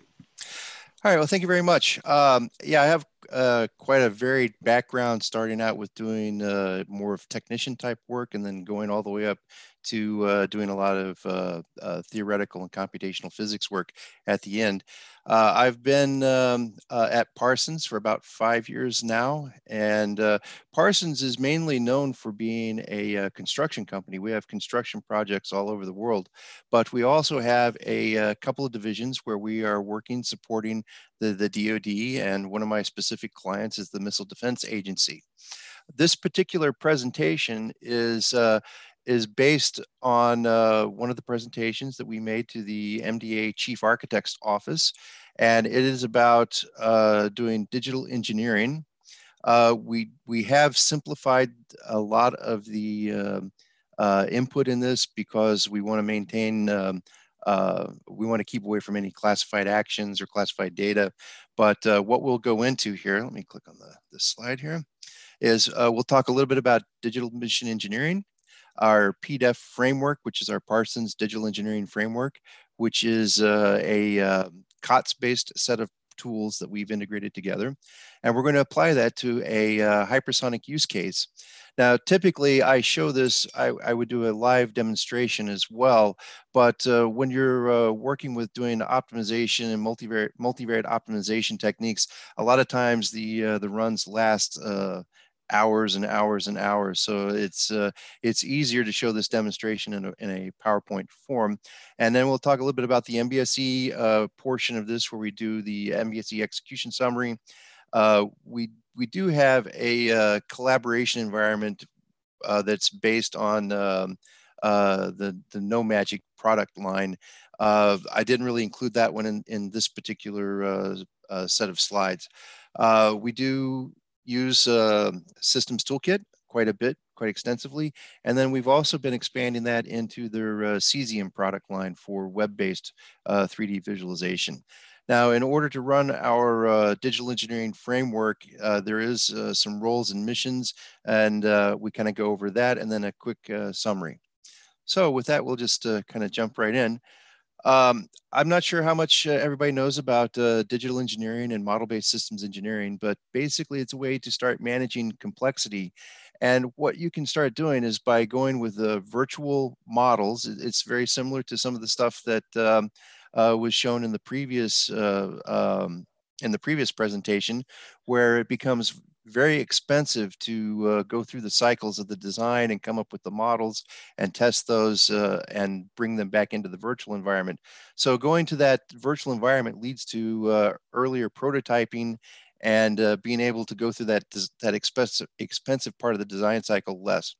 Um, so that gives you the ability to give early deliverables to the government. And also when you have this in an M B S E environment, we have uh, additional procedures that ensure uh, authoritative source of truth so that everybody's working from the same uh, data sets. And it also uh, helps us being kind of like the, uh, uh, we help support the government who are the stakeholders in these types of uh, development projects. And we work with the O E Ms, the original equipment manufacturers. So we're kind of that translation that helps ensure that all of the requirements are being uh, fed to the uh, O E Ms, and the O E Ms are building things to the specs that the under government has uh, developed in their requirements. So um, we're going to kind of jump on to the, the next slide. This one is very specific to the M D A, uh, partially because I just said we have a, uh, a digital commonality with the uh, M D A national team, which is a, a group of um, O E Ms like Boeing, Lockheed, Raytheon, that all work together on designing these very complex systems of systems. And that's where this digital engineering process really comes in uh, strong with being able to manage all this complexity. So in, um, in this particular part, we're going to talk about digital mission engineering. And this is kind of a little bit higher level than uh, uh, what was previously shown, where, we're, where you're designing individual components that go into a system. We're, we're taking this kind of a little bit higher level up and looking at how all those different systems work together to be able to perform the mission. And so um, when you're doing this, you, this type of um, exercise, you're still uh, exercising the uh, Systems Engineering V. Uh, and I don't know if you're very uh, familiar with that, but that has the uh, four, port, four parts of the uh, engineering uh, process, where you start out with requirements engineering and do go into concept development, and then you do the design, build, and test. And there's a lot of flowing back and forth between that be, before you get to the uh, uh, mission planning and operations. So in having this in a uh, digital engineering environment, what it helps alleviate is, like in current engineering practices, you have several different companies uh, working in several different engineering groups, and uh, a lot of the um, previously um, uh, previously uh, system engineering work was all done with paper products. And so you would uh, write specs, and those specs would get uh, transferred over to other groups, and and in a lot of times there would be um, uh, Uh, specs that uh, were out of date. And so we were sharing out of date data. And so that leads to the more misunderstandings and misinterpretations. So what we try to do is strive for having a, a authoritative source of truth that all the different engineering teams can all interact with and, and help straighten out that uh, process. So uh, a little bit about our uh, Parsons uh, digital engineering framework. Uh, it is a model-based, simulation-driven framework that is used to support model-based systems engineering for the analysis of very complex systems of systems. And uh, we do this mostly with uh, commercial off-the-shelf tools that we've pulled together into this framework. We are very model agnostic. Uh, we work with uh, various uh, engineering teams at the M D A, and we can incorporate their simulations into our workflows very easily. They don't even have to be resonant on our computer systems. We uh, have done some uh, demonstrations where we've connected with companies uh, all across the U S and uh, built a uh, virtual uh, network where we can pass data back and forth through the tool set and be able to execute models and simulations remotely through the, uh, the interface. Um, the main tool that we use is called Phoenix ModelCenter, and that's kind of the core for the uh, simulation portion of the, uh, the architecture. And it has an inherent uh, analytic capability. It supports uh, about twenty-five different um, uh, multivariate optimization uh, techniques and um, uh, algorithms that we can integrate directly into the workflows. And also with the other portion of it, and there's a graphic towards the end that shows how all this fits together, is that um, uh, we have a uh, M B S E toolset, which we're currently using uh, the No Magic uh, Cameo tool for our M B S E needs. Uh, it could easily be uh, swapped out with the I B M Rational series of tools. And there's a couple of others that we can uh, uh, use as well for that. But what we do is uh, we help design and build the uh, M B S E descriptive diagrams, the descriptive models uh, that uh, describe all the different interactions and then capture the requirements and how they relate to the different pieces of the model. Those uh, value properties, which represent uh, uh, key performance parameters or key system attributes, uh, can be mapped into a uh, connector tool we call the uh, M B S E, um, uh, Model Center M B S E, and that allows us to uh, seamlessly pass those requirements and K P Ps over to the modeling and sim world, where we can validate those requirements through the simulation techniques. Uh, we're also uh, building this into a uh, enterprise level uh, engineering framework for all these different processes, which also includes a, a, a business process language uh, backbone, so that we can have a fully integrated uh, uh, a fully integrated process that is repeatable both on the management side and on the engineering side. So just to kind of step through how all this works, and we'll, we'll jump to the, uh, uh, to the scenario here on the next slide, but uh, in the M B S E process, you're, and it's the same for the systems engineering process, is you start doing requirements determination. And in our case, we're going to look at uh, a series of, of hypersonic uh, trajectories, and we're going to apply those to a, uh, Uh, an architecture of sensors to see how well those sensors can see that. And we will run some optimization analysis on that. And then plus we'll also do some probabilistic analysis, and then we'll integrate that into our M B S E uh, architecture tool, where we can perform trade studies and uh, validate those requirements. And then those validated requirements can go straight back into the requirements determination phase as the system evolves and it uh, the mission evolves, and, and uh, everything starts getting larger and more complex as your uh, threats are evolving as well. So let's jump into the next slide here. And uh, this is um, uh, some output that is done in Systems Toolkit. And what we did in this particular one, uh, due to uh, uh, some of the uh, uh, security concerns and stuff, we uh, used a uh, simplified MATLAB model and uh, to model the hypersonic trajectory. We also have uh, tools that we use that are directly in integrated into uh, Systems Toolkit, as the uh, Aviator Pro with the proportional navigation component to, to it uh, that allows us to design these types of trajectories as well. And Parsons has a couple of, of uh, tools that they have built that can uh, generate these types of trajectories as well, but they're at the classified level.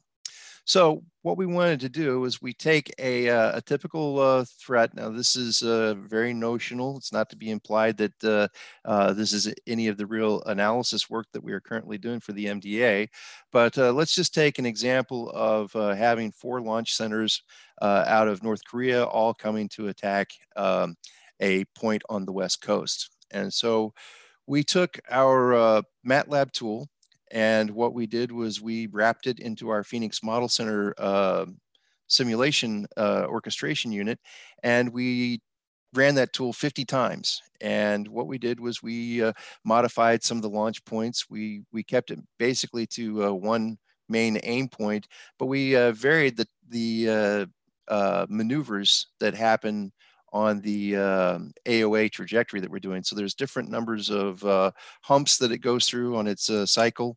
There's uh, a different numbers of azimuths and different altitudes that we ran this at. And this could be expanded for additional use cases. And um, in the M B S E world, the use cases is just this, where you set up an analysis uh, venue where you can start looking at how does your requirements uh, uh, meet uh, this particular threat.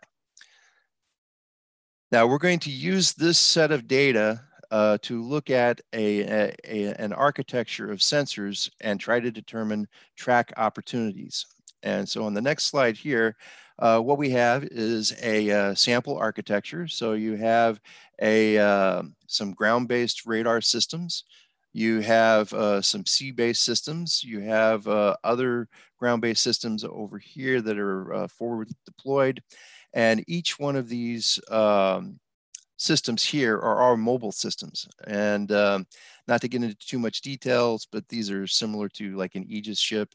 And this is uh, uh, similar to the uh, uh, sea-based X-band radar, which is a very large uh, long-range radar system.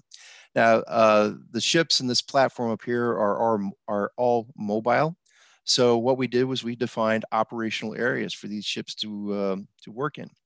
Now, the first thing that we're going to do is that uh, uh, given an order, order of battle, that uh, fifty shots that are coming in from North Korea, where would be the absolute best places to put these uh, mobile sensors to maximize the amount of viewing time that they could give to an integrated track, which would uh, be closely related to how well can you defend against these, because you, you can't shoot them if you can't see them.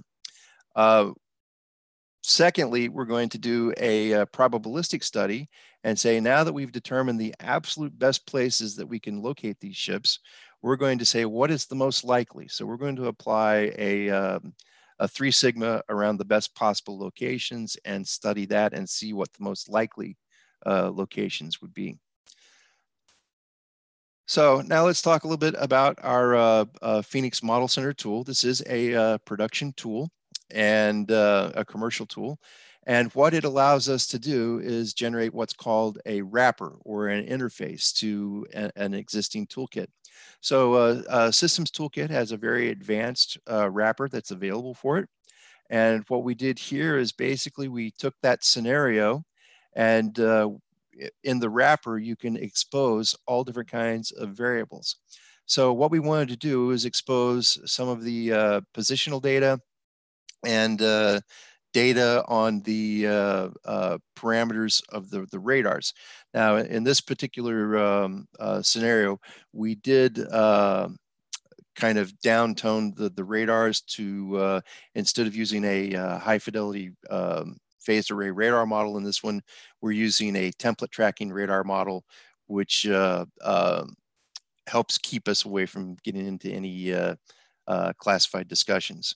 So once this uh, has been wrapped, you can see all the variables that you want to expose. It's very simple to do that. We can pull those into what's called a problem definition. So we're going to be using the optimizer that is in um, Phoenix ModelCenter. And in this particular case, we're using the Evolve um, uh, genetic um, optimization uh, algorithm. And so in doing that, we, uh, we want to take an objective. Now, the objective function is a report output from the uh, Systems Toolkit. And in this particular case, what we've configured the uh, system in, we made a constellation of uh, sensors. And then we're doing a uh, chain access between the constellation of sensors and the constellation of uh, threats coming in. So this is simulating a, uh, an integrated uh, track function, where all of these uh, uh, viewing times are being inputted into a central location to uh, generate that uh, common field of view. So um, what we want to do is take that uh, complete access time, how long can you see all of those missiles coming in, and we want to maximize that. Now, we can add additional functions, like uh, we want to maximize other parameters in the system, and we can add those in as well, but we need to weight those. So there's a, a weighting factor, a weighting function that's uh, fairly simple and straightforward. It's just a uh, uh, zero to one kind of weight. And so you can um, uh, put two, you could put two in here, and if they're both equally important, the weight would be zero point five and zero point five. Uh, What we want to define also is down here, you can see these are all the latitudes and longitudes of the mobile platforms that are in that scenario. So these are going to be the, uh, the starting values, which are the center of those purple blocks that we had on the previous slide back here. Uh, those go into the uh, current position, and then there's an upper and lower bound, and those upper and lower bounds represent the uh, upper and lower bounds for latitude and uh, upper and and uh, lower bounds for the longitude. So that in essence defines that box. In this particular case, we're going to use continuous design variables, so it can be placed anywhere in that box.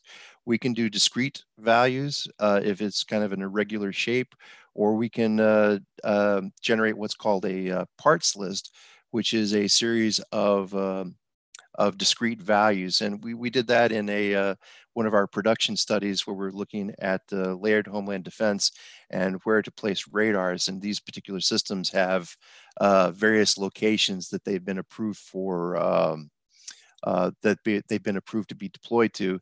And so in that case, instead of using continuous functions, we're using uh, lat-long pairs for the different uh, locations that, that they are allowed to use. So let's go into the next slide. This actually shows the results. Now this particular one took uh, about uh, eight hours or so to run. So that's why I don't go through and, and doing these. But when you start to execute the program, uh, it will pull up a, a, an instance of Systems Toolkit, populate it with the data, and then it will start going through and uh, looking at the, at the inputs that it's manipulating, and then look at the output, and then the genetic algorithm will do it in a series of about, I think, uh, forty or sixty runs in a generation. It does some statistical analysis on that, and then picks the next uh, seed for the next generation, and so forth and so on. So in this particular one, what we did was putting those all in the center of those purple boxes. Uh, it gave us a max track duration. So if you add up all the times in, of these uh, green portions of the trajectory, uh, it came up to one hundred and one seconds. And you can see over here that there is a, a big glaring problem over here, and we're, we're not addressing that in this particular study, but you can really see from here that a, another sensor is really required to maximize your ability to track these systems. But for the case of this uh, demonstration, we're uh, just running it like it is, with optimizing within these operational areas. So we ended up using the Evolve genetic algorithm to do one thousand six hundred thirty-two runs, and it started to converge, and the uh, best track duration was ten ninety-four, which is a little bit over a nine percent increase from the centroid locations. And, and when you start making very complex types of, um, of, of um, sensor sighting studies like this, this particular one doesn't have a lot of, uh, of terrain problems in it. But when you're looking at uh, doing this on terrestrial and land-based uh, radar systems with uh, digital terrain elevation data in it, you get a lot of masking problems, and the difference in your location can be tenths or hundredths of a degree. So it becomes very difficult for, to do this as a manual process. So after we ran the automation of this and, and had it converge to ten ninety-four, this is how it, uh, it started to come in. Using the Evolve algorithm, it's doing each of these design generations uh, is a set of, I think, like uh, sixty runs. And you can see the individual runs here, and it, it really actually uh, started to converge pretty quickly, but you didn't get your best result until about uh, run number fifteen forty-seven out of those. And so when we look at the output from the tool, uh, that run number fifteen forty-seven gave us that ten ninety-four point four seven. And then these are all of the values for those lat longs of those mobile platforms that we had in there. So now we're going to take those and we're going to do a probabilistic study. So we said we found the absolute best location that we can put these to maximize that integrated sensor coverage. Now we're going to go back through there and we're going to apply a uh, probabilistic analysis to it. And in this case, we're going to do a, a regular Gaussian distribution and do a three sigma distribution about that. So we start putting in those uh, standard deviations for the uh, Gaussian distribution. And in this case, I'm just going to do a Monte Carlo series of runs. So what we did is we wanted to run uh, five hundred Monte Carlos uh, with that distribution on it, and do a histogram of what comes up most of the time for your uh, viewing time. And in doing that, you can see here is the, the histogram. You've got some outliers here that get very little time. You have some outliers over here that get a lot of extra time, but over here in the mean is, is what we're looking at. And when I first took a look at this, uh, I saw that I was getting way more viewing time than was available. And so obviously some of those um, uh, lat longs out of that distribution are out of bounds.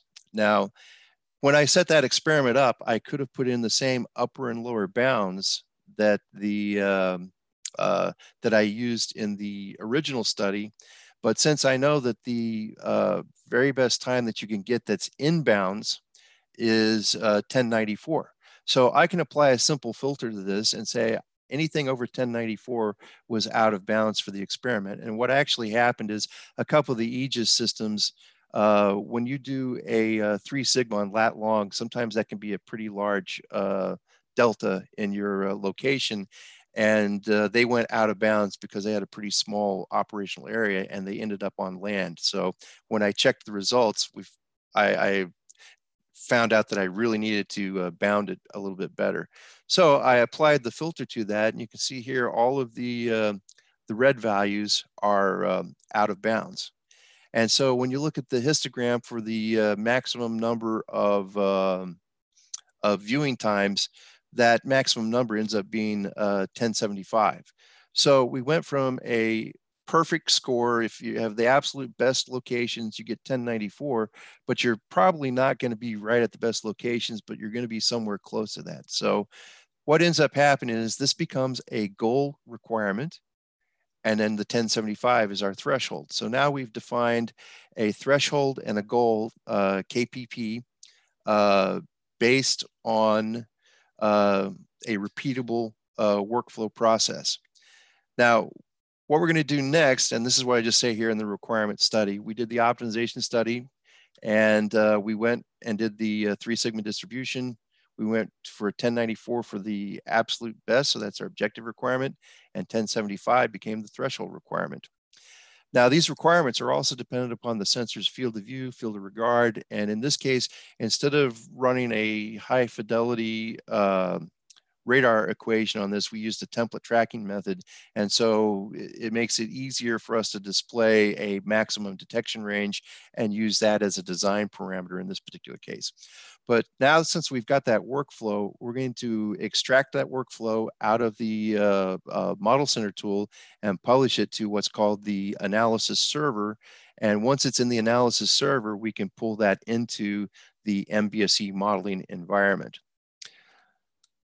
So what we've got here is we've started to take a look at all those different requirements that we uh, started incorporating into our studies and analysis Uh, that we began with.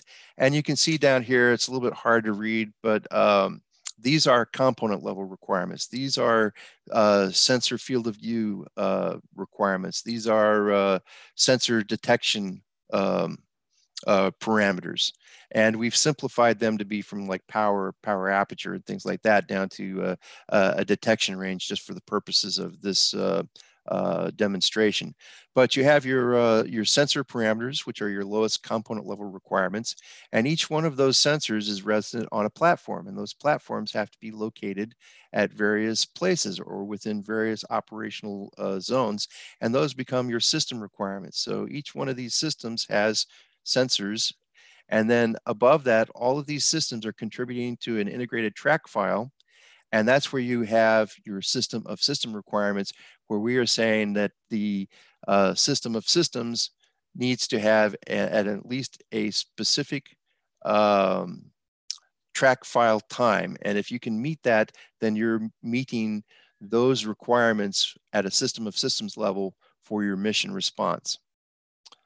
So uh, once we started looking at those requirements, we went in and started building. This is from an, the M B S E tool, and uh, this is called a uh, block structure diagram. Uh, we could go into a whole uh, a whole presentation on exactly how all the M B S E modeling works, but in this particular uh, case, we're just going to kind of hit some of the high points. So your, your block structure diagram is basically how you decompose your uh, system or system of systems in this case. So we have a system of systems that's going to provide hyperglide uh, defense, um, uh, a hyperglide defense. And what we're going to look at is we have a max track time that we're trying to get to of, of uh, one thousand ninety-four seconds. Now that hyperglide defensive architecture is composed of all those different facilities that we saw, and each one of those facilities, these are called value properties, and uh, each different uh, uh, level has different value properties associated, which is pretty much uh, aligned with your requirements here. So those value properties start to become inputs for your requirements. And in order to do the analysis, you need to do what's called a requirements satisfaction diagram. Uh, these are all things that would have been done using uh, matrices and uh, Excel spreadsheets in, in the past. Now this is in a living model. And if I were to go in and change something, like if I were to say ship four is, is uh, uh, Aegis spec seven, and change that, it would flow through the entire model that every time you saw ship four, it would be changed to Aegis spec seven. So that gives you a little bit of the, the power that you can have when you start having a, uh, a living model to do your uh, architectural designs on instead of uh, static documentation. Uh, over here, we have our, uh, our hyperglide defense uh, architecture here with all of our different blocks. And what we're saying is this Mac max track time, which is the value property over here, is going to be satisfying a shell statement. Now, a shell statement is a, a specific requirements language that would usually be in the requirements database, and uh, it, it usually comes out in a textual form like this. The system of systems shall maintain a target track for a minimum of ten seventy-five seconds and have a goal of ten ninety-four seconds. So this is establishing your threshold and goal statements for that particular uh, requirement and defining the metric or the value property that is associated with that. Uh, next, what we'll go into, there's various different types of, um, of uh, descriptive uh, models that uh, can be built in your M B S E uh, architecture. Some of those have to do with use cases where you have activity diagrams and entity state diagrams. Uh, in this particular case, this is called a parametric diagram. And what I'm doing here is preparing the system to be able to connect to the uh, external modeling and sim workflow that we developed previously. So what we've done here is we've pulled in all the different block structures that have value properties that will participate in on the analysis workflow. And then we bring in what is called a, uh, a constraint block. Now this constraint block here, through the tool set I use, I connect to the analysis server and I identify that uh, hypersonic workflow that we built using uh, MATLAB and Systems Toolkit. And I insert that in here and it shows up as a big blue block, and it will say, it will have a bunch of, uh, these are inputs and uh, these are outputs. And these nodes are, um, are pop up in the model. And what we do is we connect the uh, value properties to the inputs. And then also we go to the other side of the, the simulation where there's outputs. And this is that max, max track time in seconds Uh, output that comes from the uh, Systems Toolkit uh, chain access report.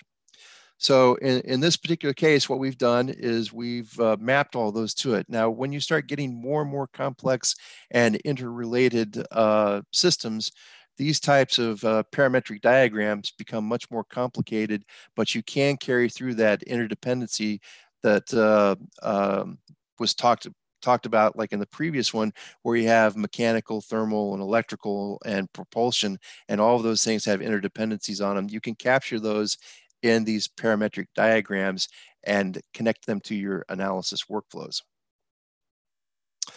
All right, so now that we've got all of that uh, pulled together, I would go into the M B S E tool, and uh, there is a, a, a toolkit um, Uh, plugin for there. And when I uh, click on that analyzer button, it brings up this interface here. Uh, manage constraint blocks is where I would go in and, and connect to the analysis server and pull down that workflow and drop it into the uh, uh, into that parametric uh, diagram. But since that's already been done, I would just go over here and click on Evaluate Designs. So when I click on Evaluate Designs, it gives you all these different structure pieces over here, but we designed that parametric diagram to be associated with the uh, Hyperglide defensive architecture. So when I click on that particular block, you can see down here that there is a tracking analysis workflow associated with that. So when I click on that and expand out the, uh, uh, the variables with that, you can see here are all those properties that were shown. And uh, these are all inputs with the green arrows on them. And down here you have an, an output here called the max track time with an X on it, and it says that it's currently unknown. Um, that is because it hasn't been evaluated yet. And so what the first thing that we would do is go ahead and do the evaluation. And so in this particular case, it pulls all the original values from the um, block structure diagram. They're copied over here so that if I wanted to do a manual study, I can change some of these and reevaluate, and we'll do that here in just a second. So uh, in the demo, I'm running, I'm usually running this part in real time, and it takes about, you know, thirty, forty seconds to, uh, to be able to execute that. And what it did is um, I, I clicked on Run, and it uh, pulled together the workflow, Uh, exercised the S D K scenario, populated it with all of the original values, and then evaluated it. And when we look at that, uh, the max track time came out to be ten ninety-four point four seven one eight six blah, blah, blah seconds. And you can see here that there's a big green checkbox there and nineteen point four seven two seconds. And that's because uh, ten ninety-four point four seven is uh, nineteen point four seven two seconds greater than ten seventy-five. And if I would click on that green checkbox, it would pull up the requirements viewer, and this would show the exact um, shell statement that is associated with that. Um, when we get to the full up diagram of the, the architecture, a lot of these uh, shell statements are uh, kept resident in a requirements database, such as uh, I B M has a, uh, a requirements database tool called DOORS. And uh, there's a bi-directional connection to that, so that if I wanted to modify my requirement here, I can send it all the way back and have it uh, sync up with the DOORS database if, if I so chose. But here we can see that you are meeting that particular uh, requirement. So one of the things that I want to do is, if we look through this system, you can see that uh, one of those sensors, and that's that uh, uh, sea-based platform out there, has a five thousand kilometer range sensor on it. I want to know what would happen to my requirement if I reduced the range of that, because I feel that uh, five thousand kilometers is just way too big for this particular scenario. So what I did was this first thing, I said, what would happen if I made that uh, max detection range uh, one thousand kilometers. So I put that in the system, and this would become unknown again. And so I would reevaluate by clicking on Run. And when I run that time, you get ten thirty-eight point four seven, and you get a big red X, and uh, thirty-six point five two uh, seconds uh, is how much you missed the, the, the threshold by. So ten thirty-eight is thirty-six point five seconds less than ten seventy-five. So now we know that that particular requirement uh, is broken if I go with a design variable of one thousand kilometers for that particular sensor. So I could go back and I could start changing those values around and just kind of, of check and see what I feel would, might be something that would work, or I can use a trade study tool. Now over here, we can start doing a uh, automated trade sweep or a design of experiments. And what I'll do is I would, I'll click on this and do a trade sweep, because we're only looking at this one particular variable right now. So when I click on that trade uh, sweep, it will bring up a, uh, another uh, interface that says, okay, I want to look at that design variable, which is that max range on that, that particular sensor. And I just would drag it over to my design variable uh, interface here, put in my starting value, my ending value. So I'd put one thousand as my starting, fifteen hundred as my uh, ending. And then just to make it easy, I'm only doing six runs in this, because when I typically run this in a real time uh, mode, this, this takes a couple of minutes to run. So it's not too bad. So I put in uh, six samples. So it's going to give me a uh, one hundred kilometer step size. And then I want to see how that affects that uh, max track time, which is our main requirement that we're looking at down here. So I would put that in and hit run. And what it will do will bring up the, uh, the data explorer, and it'll start running those iterations of that uh, trade sweep through the systems toolkit model and then looking at that output. And so, of course, we know run one, uh, one thousand kilometers does not meet our uh, goal or our threshold, but we start to see when we start increasing the range of that sensor, we went from ten thirty-eight to ten fifty-eight to ten seventy-nine. And I see there on, on run number three, I've actually hit the threshold by a little bit. And if you go to, to uh, the fourth run, a thirteen hundred kilometer range sensor, I've reached the goal of ten ninety-four. So I've also found that uh, when you start looking at increasing it, that range further to fourteen hundred or fifteen hundred kilometers, I get no more um, capability out of the system of systems.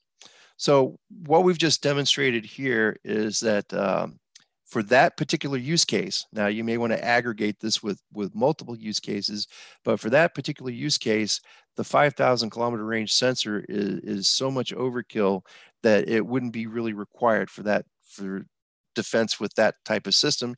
You could get by with a uh, twelve hundred to thirteen hundred kilometer range radar, which would be much easier to build, uh, much less of a risk to build, and uh, would be probably quicker to uh, deliver. And those types of uh, analyses can also be put into the workflow when we're looking at the multivariate aspects of it. So we can chain together uh, cost, risk, and scheduling uh, programmatic tools in with the design tools. And um, uh, that way you can get a better look on the management side of this as well as the design side. So let's go to the, the next one, and let's kind of goes over the uh, summary of what we did. So we started out doing requirements development, where we started doing some studies and analyses. And in this particular case, we had a workflow that incorporated MATLAB, Systems Toolkit, and some uh, custom scripting, where we looked at uh, some of the different types of um, rounding errors and did some comparisons in there. And in doing that, uh, we developed some uh, requirements, and in the real world, that would be going into a requirements adjudication phase, and they would be stored in a uh, DOORS uh, database or similar type of database for doing uh, requirements, and that becomes part of your authoritative source of truth. So from that, we started building all these different uh, types of diagrams, and I know I didn't get into uh, very many of them, but you would start doing your uh, um, your uh, block definition diagrams for your mission, start tying those uh, block diagrams to your different types of uh, requirements for your requirement satisfaction. You would look at some of these operational use cases and would probably start developing some state, state machines to look at the flow of data and make sure that that's all working correctly. And uh, then you would start incorporating those into parametric diagrams, where you can put in the constraint block, which is your connector to the outside modeling and sim world. And so this is kind of your cycle that goes over and over and over again as you further refine your requirements, or as requirements change as the threat evolves or different systems come online to address those threats. So kind of lastly on, on this part is uh, we have been working extensively with uh, Systems Toolkit for doing our visualization, but we've also been working with uh, some of their other products. This is uh, based on the Cesium product, and this is a uh, web-based interactive three D. It looks a lot like um, uh, three D Bing Maps or uh, Google Earth. But uh, we have a lot more control over how we can uh, import data back and forth. And so we have some automation tools that take those scenarios and publish them to the, a three D environment. We also have a uh, database connector that stores all of our different uh, analyses outputs into a uh, S Q L database, and we can connect to that S Q L database with uh, either standard tools like Power B I, or through, uh, we have uh, some of our in-house developed digital dashboarding tools that allow us to pull up that data and be able to visualize it and analyze it in uh, various means. Now, in order to do all this stuff, it's not just a, a one-person uh, kind of uh, system. It requires a lot of different subject matter expertise in different areas. Now, in our system, we have a uh, physical network of computers that is in its own enclave that has a um, uh, that has a connection to the outside world through uh, a global protect, um, so that uh, we can uh, uh, safely connect to it remotely. And we have a second portion of this that is resident in the Microsoft Azure cloud, that we can add in the same types of capabilities using a virtual network of virtual P Cs. And in some cases that becomes uh, a better environment, because it allows you to be able to rescale your systems, so that if you have a very computationally intensive um, workflow, you can do that through a uh, virtual H P C or through a, uh, set, a uh, cluster of very high-end computational nodes. Uh, it's very easy to reconfigure those that way. But in order to do this type of uh, system, and this is how we're doing it with the, uh, M D A, the M D A right now, is that we have a, a, a lab director that is the main interface between the, uh, uh, the uh, lab and the client. And since this is heavily involved with uh, model-based systems engineering, and that is its own specialty field in itself, we have an M B S E administrator, which is our subject matter expert on that. We also are working with several different types of uh, simulations. So we have a modeling administrator. And since this is uh, hosted on a series of networks, you need to have some sysadmin support. So there's a system administrator uh, uh, as a management person. And then you also have to have a lead anal analyst that helps guide and direct how the workflows are developed and what types of questions are being uh, answered and how to uh, do those. These uh, uh, main people make up a configuration control board, which adds that extra level of configuration management that makes sure that we ensure authoritative source of truth and deconflict any of the workflows that they are working properly. Uh, underneath that, you have the worker environment where you have the execution, and that involves the same kinds of people. There's uh, modelers that do M B S E modeling, and those modelers work with subject matter experts and uh, coders to help build the, uh, the models and simulations that are used to evaluate these systems, and to help build these uh, uh, interfaces to integrate those into the entire system. So you have uh, code developers and M and S personnel. And then of course you have the analyst that executes the analysis plan that the uh, lead analyst helps put together. Uh, also on top of this, since these are all commercial tools, we, we did run into some uh, lessons learned. Uh, Commercial tools work well together when they're all at the same uh, version, but uh, they're always getting updates and, and new capabilities to the uh, commercial tools. So you need to keep uh, a handle on the sustainment of that and deconflict any issues that may happen when you have a new release of a software. Um, we had some uh, uh, things that we had to resolve when S D K went from S D K eleven to S D K twelve. We had some other issues we needed to resolve when uh, Phoenix ModelCenter went from Phoenix ModelCenter twelve to thirteen point five, and now we're adjudicating the version fourteen. And so to make sure that things all run well together, uh, a lot of what I use the um, uh, Azure environment for is to do the uh, sustainment testing and be able to make sure that everything's going to be compliant, works together when you publish it to the, uh, the main uh, Uh, production environment. And then also it's good to have a trainer that uh, is cognizant of all the different workflows and how things change when the uh, commercial software uh, updates come out. So kind of looking at a summary, this is a, a functional diagram of our uh, digital engineering environment. And this is where I talked about earlier that there was a collaborator um, environment, and this is a specific uh, web-based tool. It's a it's a server that allows you to take your uh, M B S E diagrams and publish them to your collaboration group, and they can update those diagrams kind of like you would uh, update a uh, an Adobe Acrobat or a Word document, and then you can contact the lead for that specific uh, uh, mission area or engineering area and adjudicate those issues. And so that's what's done in the, the Teamwork uh, Cloud and Collaborator here, which works pretty much with the Cameo Systems Modeler. On the uh, left side here is all M B S E related. Uh, there is a D O D uh, framework uh, architectural framework uh, standard that is a little bit different than what you would do in M B S E. So there is a, a translation tool, it's called the U P D M, which allows us to take standard D O D A F uh, uh, database uh, entities, pull them into the U P D M and convert those into sysmil types of diagrams. And the same thing for here with the, with the data hub. Uh, typically the government uses DOORS, which is an I B M tool for uh, uh, doing uh, requirements database tools. And uh, database or data hub is a database connector. So we could connect to the I B M DOORS tool with it. We could connect to a S Q L server with that. We can connect to uh, various types of uh, data sources to be able to pull that requirements. And both of these uh, objects are bidirectional. So if you make changes in the Cameo systems modeler, you can propagate those back to the DOORS database, but you have to be real careful about that because you'll be working with your authoritative source of truth. So a lot of times we don't make this as a fully bidirectional.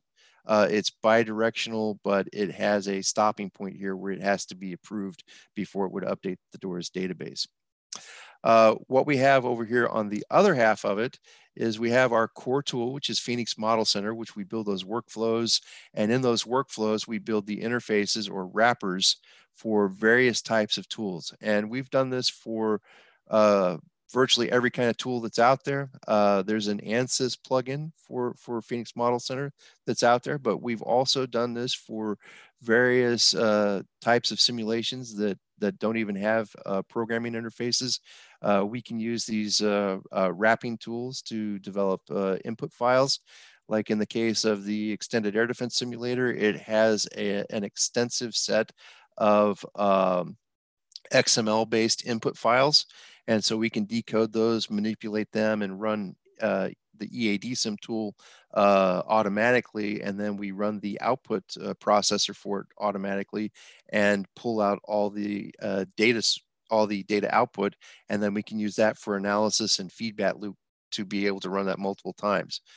Um, the uh, ModelCenter M B S E is our uh, plugin that allows ModelCenter to talk to the Cameo system. And then we developed a uh, S Q L database connector uh, to specifically to port all of our output to a uh, S Q L database that allows us to connect some of our decision analytics tools, our digital dashboards, like I showed you before, and different types of immersive graphics uh, tool sets to be able to visualize what's going on with the uh, studies as you progress. And with that, uh, that ends my uh, uh, presentation. Are there any questions?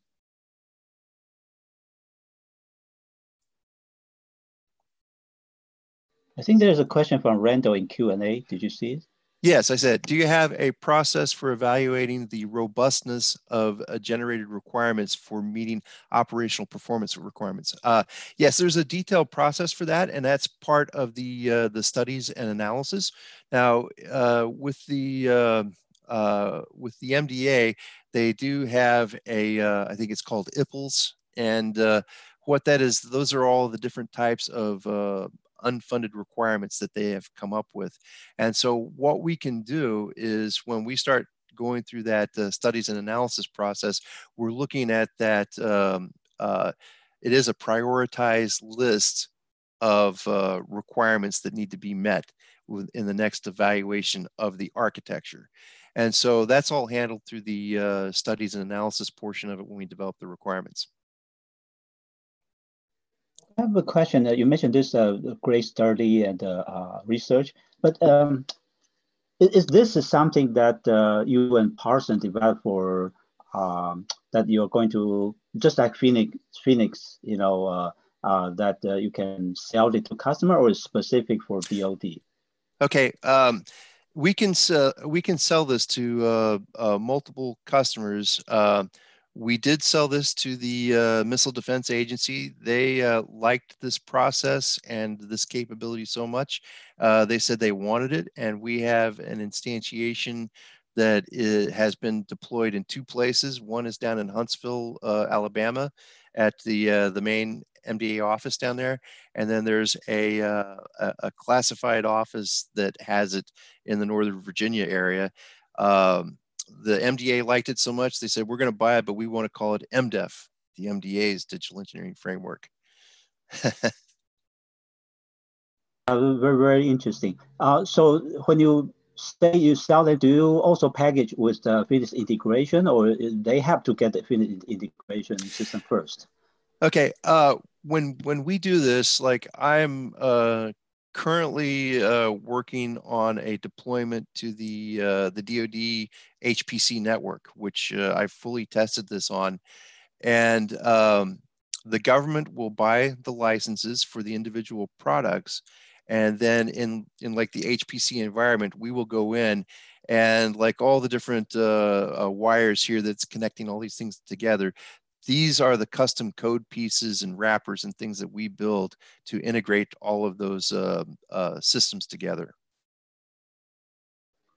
Yeah, I think so. So the, the government buys the, the commercial parts of it as a license, and then we uh, integrate it all together on site. Oh, okay. Yeah, yeah. I think uh, Santosh has a question. Yes, uh, great presentation, by the way. Um, if this is being implemented on premises as opposed to in the cloud and managed by Azure, so services like on, um, my question is, what kind of uh, high performance uh, RAID hardware uh, do you guys uh, require or use uh, uh, for this? I assume at the very least you'd use some sort of serial, serial test SCSI uh, array of sorts for the bandwidth and redundancy and so forth, but what other, uh, um, you know, hardware from an enterprise storage perspective do you guys use in order to uh, drive the back end of this uh, of the system? Okay, uh, we've we've done this in uh, a, a bunch of different uh, configurations. Our um, our physical hardware configuration consists of a cluster of um, high-end uh, Dell Precision workstations that use the uh, Xeon processors. And the way that we do that is that um, when you do a workflow in Phoenix ModelCenter, uh, we can connect to multiple computers. And so we could have Systems Toolkit running on one computer as a, as a computational node. We could have it running, we could have um, Uh, MATLAB running on another computer as a computational node. We could have the like the EADSIM uh, simulator running on a third, and the uh, analysis server connects all those guys together. And those are just on a standard um, on, on a standard uh, network, but it is segregated off so that there's no other network traffic there other than the machines. In our uh, we call it PUMA, our uh, Parsons Universal Modeling and Analysis Lab. Um, we have eight computational nodes there, and then I have a uh, Azure-based uh, set of V Ms that are scalable that um, are in the Azure cloud on a virtual network, and we're working on connecting those two together. Now, the the, the other nice thing about the um, uh, the Azure node is I have a mix of, um, I have a couple of Linux boxes, and I have a, a couple, or I have a few um, uh, Windows machines that are all running on their own network. So it makes it a lot easier to reconfigure. Now, the next instantiations that we're doing, one is being hosted in the persistent environment on the D O D H P C. Uh, that one, I, I, I have very little insight into what exactly it's being hosted on. Uh, sometimes it's running on uh, big uh, Cray machines, or uh, um, or running on um, uh, Silicon Graphics machines, because that's the, the main workhorses that they have on the D O D H P C. Uh, but we run in a virtual environment on that one. So to me, it looks just like one big, uh, uh, one big Windows machine that I log on remotely through a web browser. Over. The uh, from a storage perspective, uh, are you guys using uh, S A S switches or any sort of S A S multipathing uh, in order to, uh, for redundancy and or throughput? Uh, not at this time. We have two things that we do. Um, each individual machine Uh, has its own storage on it. So we can access the storage through each individual machine, but we also have a uh, the simulation output repository, which is a very large um, uh, S Q L database. And that one, we we can have it. Uh, it's it's being backed up to a uh, uh, a network storage uh, a network attached storage device on that one. So you guys are essentially using Ethernet for the N A S, uh, sitting on the network. But as far as right. the local goes, uh, you're not quite sure whether you're using like an L S I S A S controller or a S A S RAID controller or anything like that, uh, as opposed to SATA. Uh, no, we're just using regular SATA on the local stuff. Oh, wow. Okay. So you're not using S A S. Okay. No, no, no. Uh, each machine has uh, like uh, uh, two terabyte, um, uh, two terabyte uh, SATA drives. And on some of the newer stuff, um, some of the newer network stuff that I'm using are high-end uh, Dell Precision uh, workstation laptops with Xeons in them, Xeon processors sure. in them. And those are running uh, solid state, uh, one terabyte solid state SATA drives. That's what I was wondering, because there's always a balance between speed versus capacity. So oftentimes what's used in storage, well, they'll have an S S D cache uh, sitting on top of the magnetic right. storage. So, so you get the best of both worlds. Are you guys using anything like that to deal with large volumes of data, but plus also the performance requirements?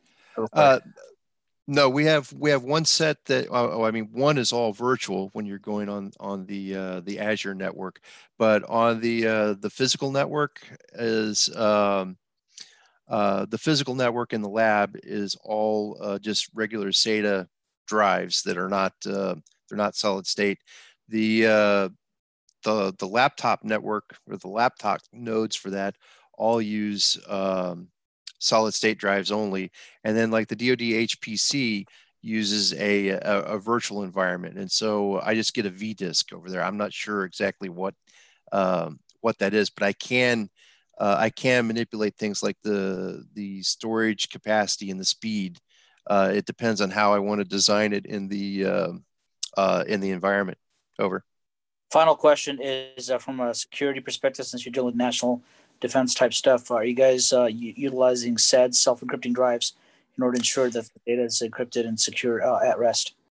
Okay, um, that's that's a that brings up another really kind of interesting topic. Um, I'm in Northern Virginia, and uh, I do all of my work uh, on the unclassified side, but we do keep it behind a firewall on, on the systems.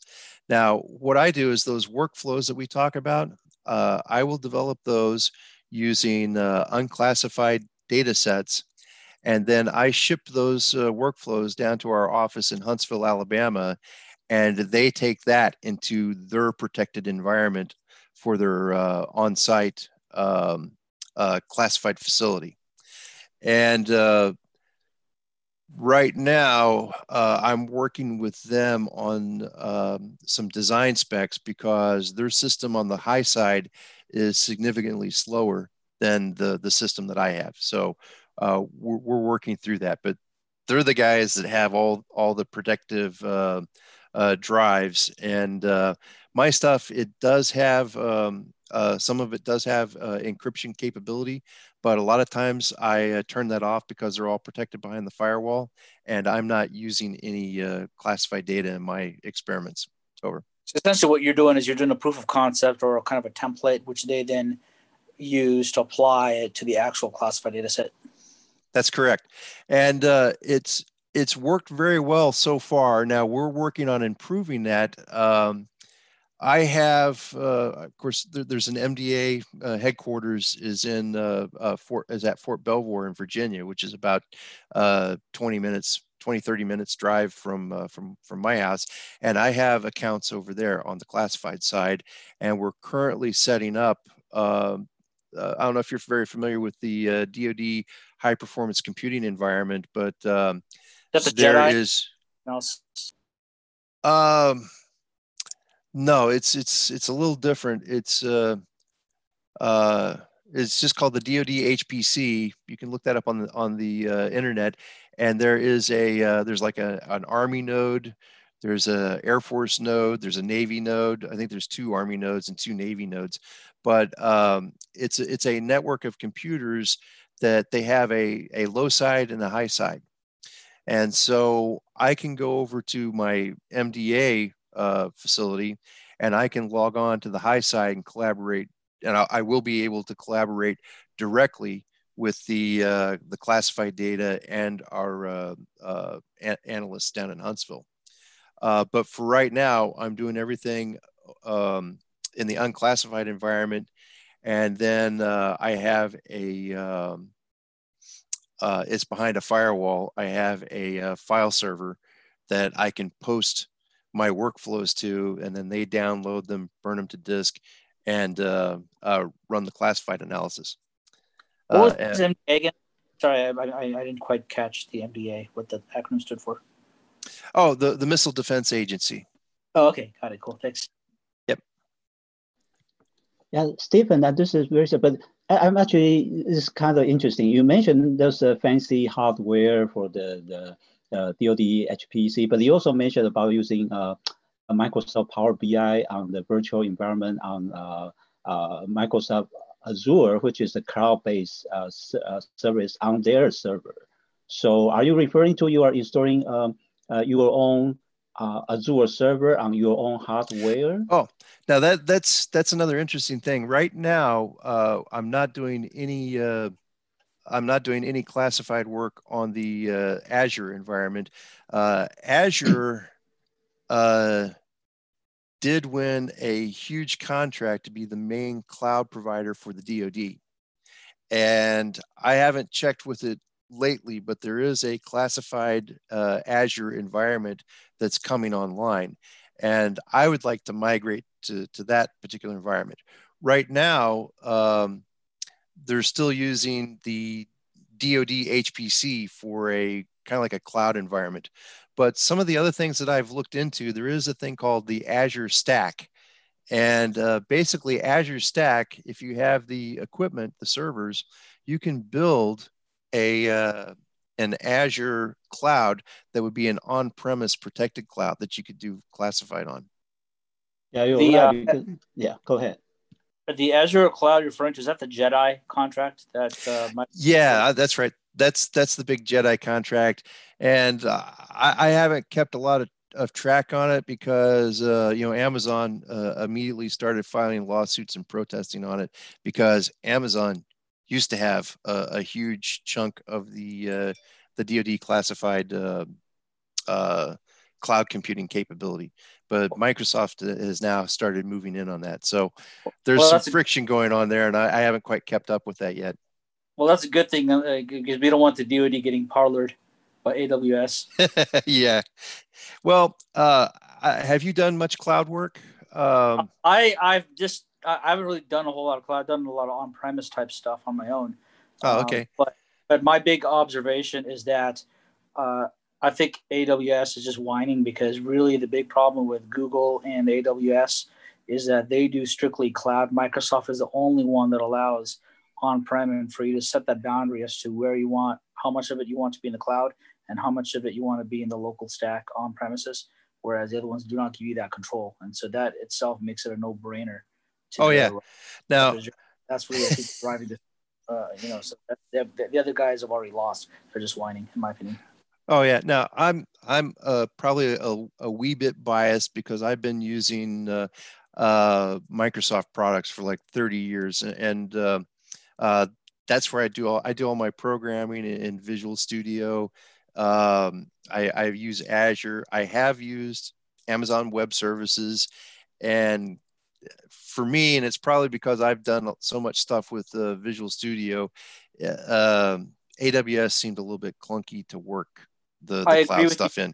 I agree with you. I mean, you can do Microsoft stuff on A W S just the same. Because uh, all, although I mean, the one advantage I guess A W S might have is that you have other operating systems other than Microsoft operating system as a server. Because all the cloud really is is just putting your server in a virtualized environment in the cloud. That's all it is. Right. Uh, Windows Server or whatever. And so if you're using Azure, you're kind of limited to Microsoft operating systems to the best of my. I don't know if they. Well, support, no, uh, I, I I run a Linux box on Azure as well. Oh, do you? Okay, cool. So yeah. Then, so uh, then, so there goes that. My my limiting factor with the A W S stuff was being able to run Microsoft environments. Oh, wow. Uh, in A W S, you can uh, instantiate a, uh, a Microsoft server, but uh, it's difficult or it's not straightforward to to do a, uh, a computational node, a Microsoft computational node, like a regular uh, Windows ten computer. Oh, okay, but if I'm in uh, Azure, I've got like, I don't know, somewhere around three hundred different variations of, of Microsoft machines that I can use. Uh, and, and if you went to the Azure website, they, they'll, they've got a listing of, of all the ones that are that you can use. You can use and, different server versions. You know, you don't even have to use the latest. You can use older versions, whatever. You have, you have the whole list that, of operating. That's correct. Uh, like in, in my um, uh, Azure-based system, I basically, I have uh, one uh, node, which is a very simple, low power um, uh, server that is a, uh, a FlexLM license server. And when I go to that kind of configuration, this is why I like the, the Azure environment for, I have that one um, uh, FlexLM license server, and then I have three different versions of Phoenix ModelCenter running and two different versions of uh, S D K running. And so they run on different nodes, but they all just pull from the license server. So I can run uh, any version or any combination of versions of the tool set, so I can do testing to make sure that, um, you know, I had some things like S T K twelve came out and I'm like, oh, great, man, I want to use it. So instead of taking all my production stuff and migrating it to twelve, I went in and said, okay, I'm going to do this in the virtual environment. And then I found out there was a couple of conflicts um, that happened between Phoenix ModelCenter and S T K twelve. And so that gave me the opportunity to resolve those. And I worked with the A G I guys, and we had a couple of uh, uh, a couple of fixes came out and got everything working again. And then I deploy that to my uh, physical system. Does uh, is A W S more geared towards Linux and or Unix uh, server type uh, virtual hosts, or definitely? Uh, or, okay, so that's what I was going to say. It's, it's about, definitely about for the for the Linux side. And then um, I haven't gotten into it too much, but, you know, you got the Docker environment and you got all these kinds of things like that. They're mainly, they are mainly geared towards uh, Linux environments, like these Dockers and, and uh, I can't think the other, the name of them, but uh, you can also do a Docker in a Windows environment, but they're really geared towards Linux. Does uh, A W S allow to use uh, Mac O S X server by any chance? Because I know that the dirty little secret is that uh, iCloud, which everyone knows about, and a lot of, and all Apple users use, is actually hosted on A W S. Believe it or not. Uh, uh, that's interesting. I I never saw a uh, I, I never saw a, a Mac uh, virtual machine on the uh, on either one, on Azure or in um, uh, or on A W S. I did, which is kind of interesting. I did integrate my system into a uh, a Mac a, as well, and when I when I uh, access my systems, you just access it through a web browser or through remote desktop. And um, going to the uh, uh, going to the cloud, they do have Mac versions of uh, remote desktop, so I was able to run it. I, I've even ran my system off an iPhone, where I can uh, spin up the V Ms remotely, and I can do, you know, a a, a ten hour optimization study straight from my uh, uh, straight from my iPhone, and then just check on it every now and then to see what the progress is. Yeah, but you're just using the iPhone as a client at that point. You're not using it as a as a server. Right. You, as right. A they're just they're just client. They're uh, uh, remote desktop clients.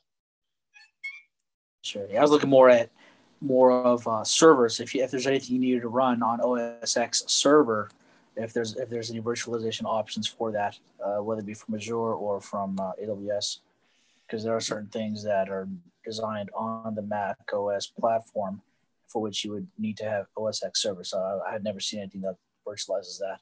That's what yeah, I, heard of it. Uh, yeah, I I haven't I haven't really done anything on that. My uh, my uh, MacBook Pro, I mainly use it for running the Adobe suite of tools for doing some of my graphic stuff.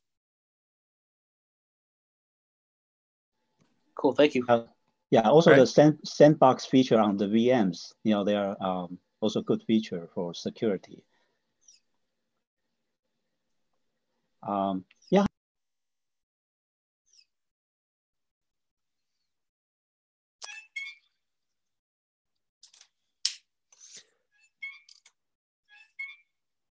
All right, is there any more questions?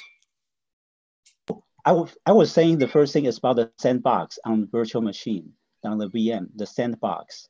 Uh, that you know could be a good feature. And then the second question I have was was the North Korea in your uh, trajectory uh, uh, graphics uh, slides. Uh, uh-huh. Does North Korea has has hypersonic weapon, or you just use it as a case study? Just using it as a case oh, study. Yeah, I don't uh, think they have. They have yeah. No, they they don't. We, we're we're keeping this all unclassified, so okay. uh, since they Scary, don't have that yeah. capability, uh, it was uh, okay to the, use them. You know, they just showed the, the their uh, summary S L B M. Uh, you know, in January in the parade, the summary. You know. Uh, yeah. Now that that becomes uh, uh, a pretty scary prospect. There, having a, a North Korean S L B M. Yeah. And, and actually, on the same side, actually, I was about to ask you the same the, the, the issue, because it sounds like because for hypersonic weapon, you know, there's a gliding uh, stage and a change of trajectory.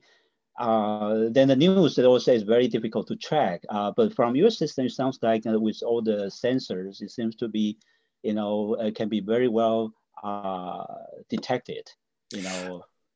Uh, yeah, th that's because in, in this particular case, we have a, uh, a network uh, set of sensors in a lot of different locations. And, uh, uh, you know, th there's, there's to me, there's two, two really difficult things about a, a hyperglide vehicle, um, or I guess three. One is um, like in a hyperglide where you're not uh, using a, a uh, an engine for the vast majority of your trajectory, uh, I think your uh, target signatures are going to be much, much smaller than what we're normally used to for ballistic missile defense. Uh, the other thing is they, they can fly at relatively lower altitudes. And so you'll get, uh, you only get a window, that uh, a narrow window of time that you can track them. So you, you need something where you have multiple sensors in uh, different locations to be able to give you that continuous track. And you could see that, like in the uh, in the first analysis here, we had uh, mobile sensors and fixed sensors here in these locations. But uh, without something here, that that's really something you don't want to have, is have a, a big spot there, because once they lose track here, your um, uh, track covariance, your uh, knowledge of its position starts growing, growing, and growing. And then they have to get reacquired here. There's uh, three sensors down here, one land-based and two ship-based that, that pick it up in terminal. So you, you really want to have something in this spot here. so, so you think uh, we are well defended using your system right now? Um. It gives us uh, opportunities to evaluate where the holes are. I can't go I into to too much on, on, on understand, that. I understand, because, you know, this is kind of general public confidence about our defense system. You know, uh, China and Russia has been threatening, oh, this uh, cannot be defended. And uh, uh, it's just something that is uh, the citizen feel, it's, uh, do, are we kind of confident in our uh, defense system, or there's still some work to, to do, you know, some very general well, things? Um, The altitude at which uh, a lot of these guys operate at is uh, uh, kind of challenging. So um, I, can't, I can't can't get into it too much. No, no, but uh, don't, don't worry about it. I, uh, I just kind of everybody question, you know, that kind of thing. You know. Yeah. Uh, and and and in also for from this, it seems like, say for example, now we have. Uh, uh, Uh, carrier in or battleship, you know, cruiser in the South China Sea, and uh, and the China launched the D F seventeen or twenty-one, the hypersonic carrier killer. Yeah, uh, can this system be um, used to help defend? You know? uh, yeah, no, the, these systems are all designed to help uh, evaluate our defenses. Um, when I was working in J A M D O, I did a lot of that kind of analysis, uh, uh, especially with those Chinese weapons for the carrier killers, where you could and couldn't go uh, based on your available defenses and detection capabilities. It gets it gets real sticky trying to trying to uh, talk about some of that stuff. I, I just can't get Gen into it too general, much. Yeah. If not, don't worry about it. Yeah, it's, yeah. Because this but, everybody question, you know, from the news and this and how do we defend. you don't have to go with detail, you know, just. Well, you know, um, uh, just like we were talking about, um, uh, just like uh, Doctor Uh, um, uh, Saxena. Saxena was was talking about, when you have hypersonic vehicles going at, at these speeds, you get that uh, ionization and a, a calm blackout. And so if you're going to fire a hypersonic weapon at a moving target, you're going to want to have to be able to do in-flight target updates so that as the, your as your target is moving in different directions, you can adjust your trajectory to still come up to an intercept location. So that becomes a, a, a challenge when you're doing um, like a, a hypersonic uh, weapon against a moving target. Yeah, so you, the, the Victor Victor has a question in the uh, chat, um, Q and A box. Related question. Did you see it? Related oh, to, yes, we do believe China has hypersonic capabilities. Uh, oh, really? Okay. I, I, um, okay, okay. I think that's it. That's in open source. Now, yeah, no, no. Um, whether it's weaponized, I, I couldn't quite say right now. But um, I see. I got a question. Um, This, uh, oh, by the way, uh, the hypersonic thing with the ionization blackout, if it's a fire and forget type weapon or notionally, wouldn't that eliminate the need for uh, having uh, updates uh, sent via link other than for uh, termination of the weapon? Um, well, there's two things. One is uh, even if you're going against a fixed target, uh, you may have uh, accumulated errors in your targeting system as you're, as you're flying to it. So you really want to have... Um, some kind of uh, uh, in-flight check to make sure you're going to the right spot. And whether they're communicating with uh, uh, like some some of our, uh, and this is not hypersonic systems, but some of our systems, they they have uh, G N S or, you know, G P S or G N S S uh, guidance on it. They have uh, I M Us, they have terrain following uh, radar where they're, they're looking for some reference point to make sure that they're in the, in the right spot.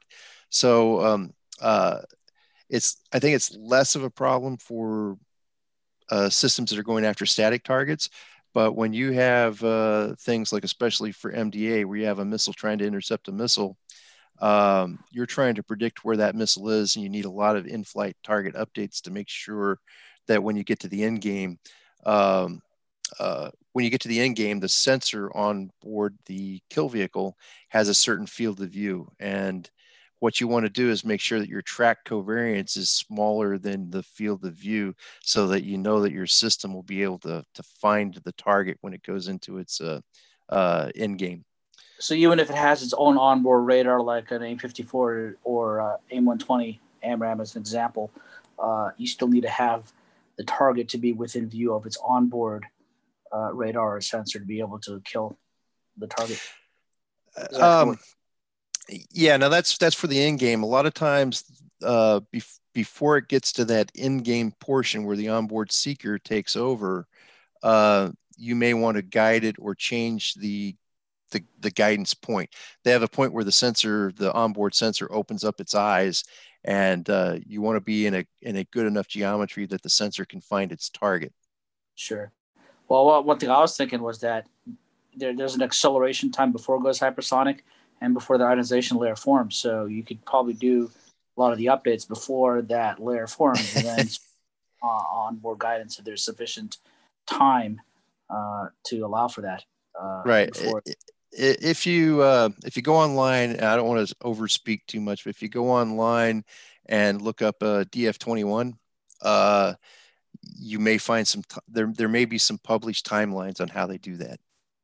The other question I had is that could the same thing be applied for low observable stealth mission planning, in which uh, in hypersonic threats you're looking at radar threats, and then uh, and then you can do your flight path planning based on the uh, the radar uh, cross section that you have versus the enemy radar's uh, detectable range, and then kind of zigzag your way around. Can that be done using the same uh, software?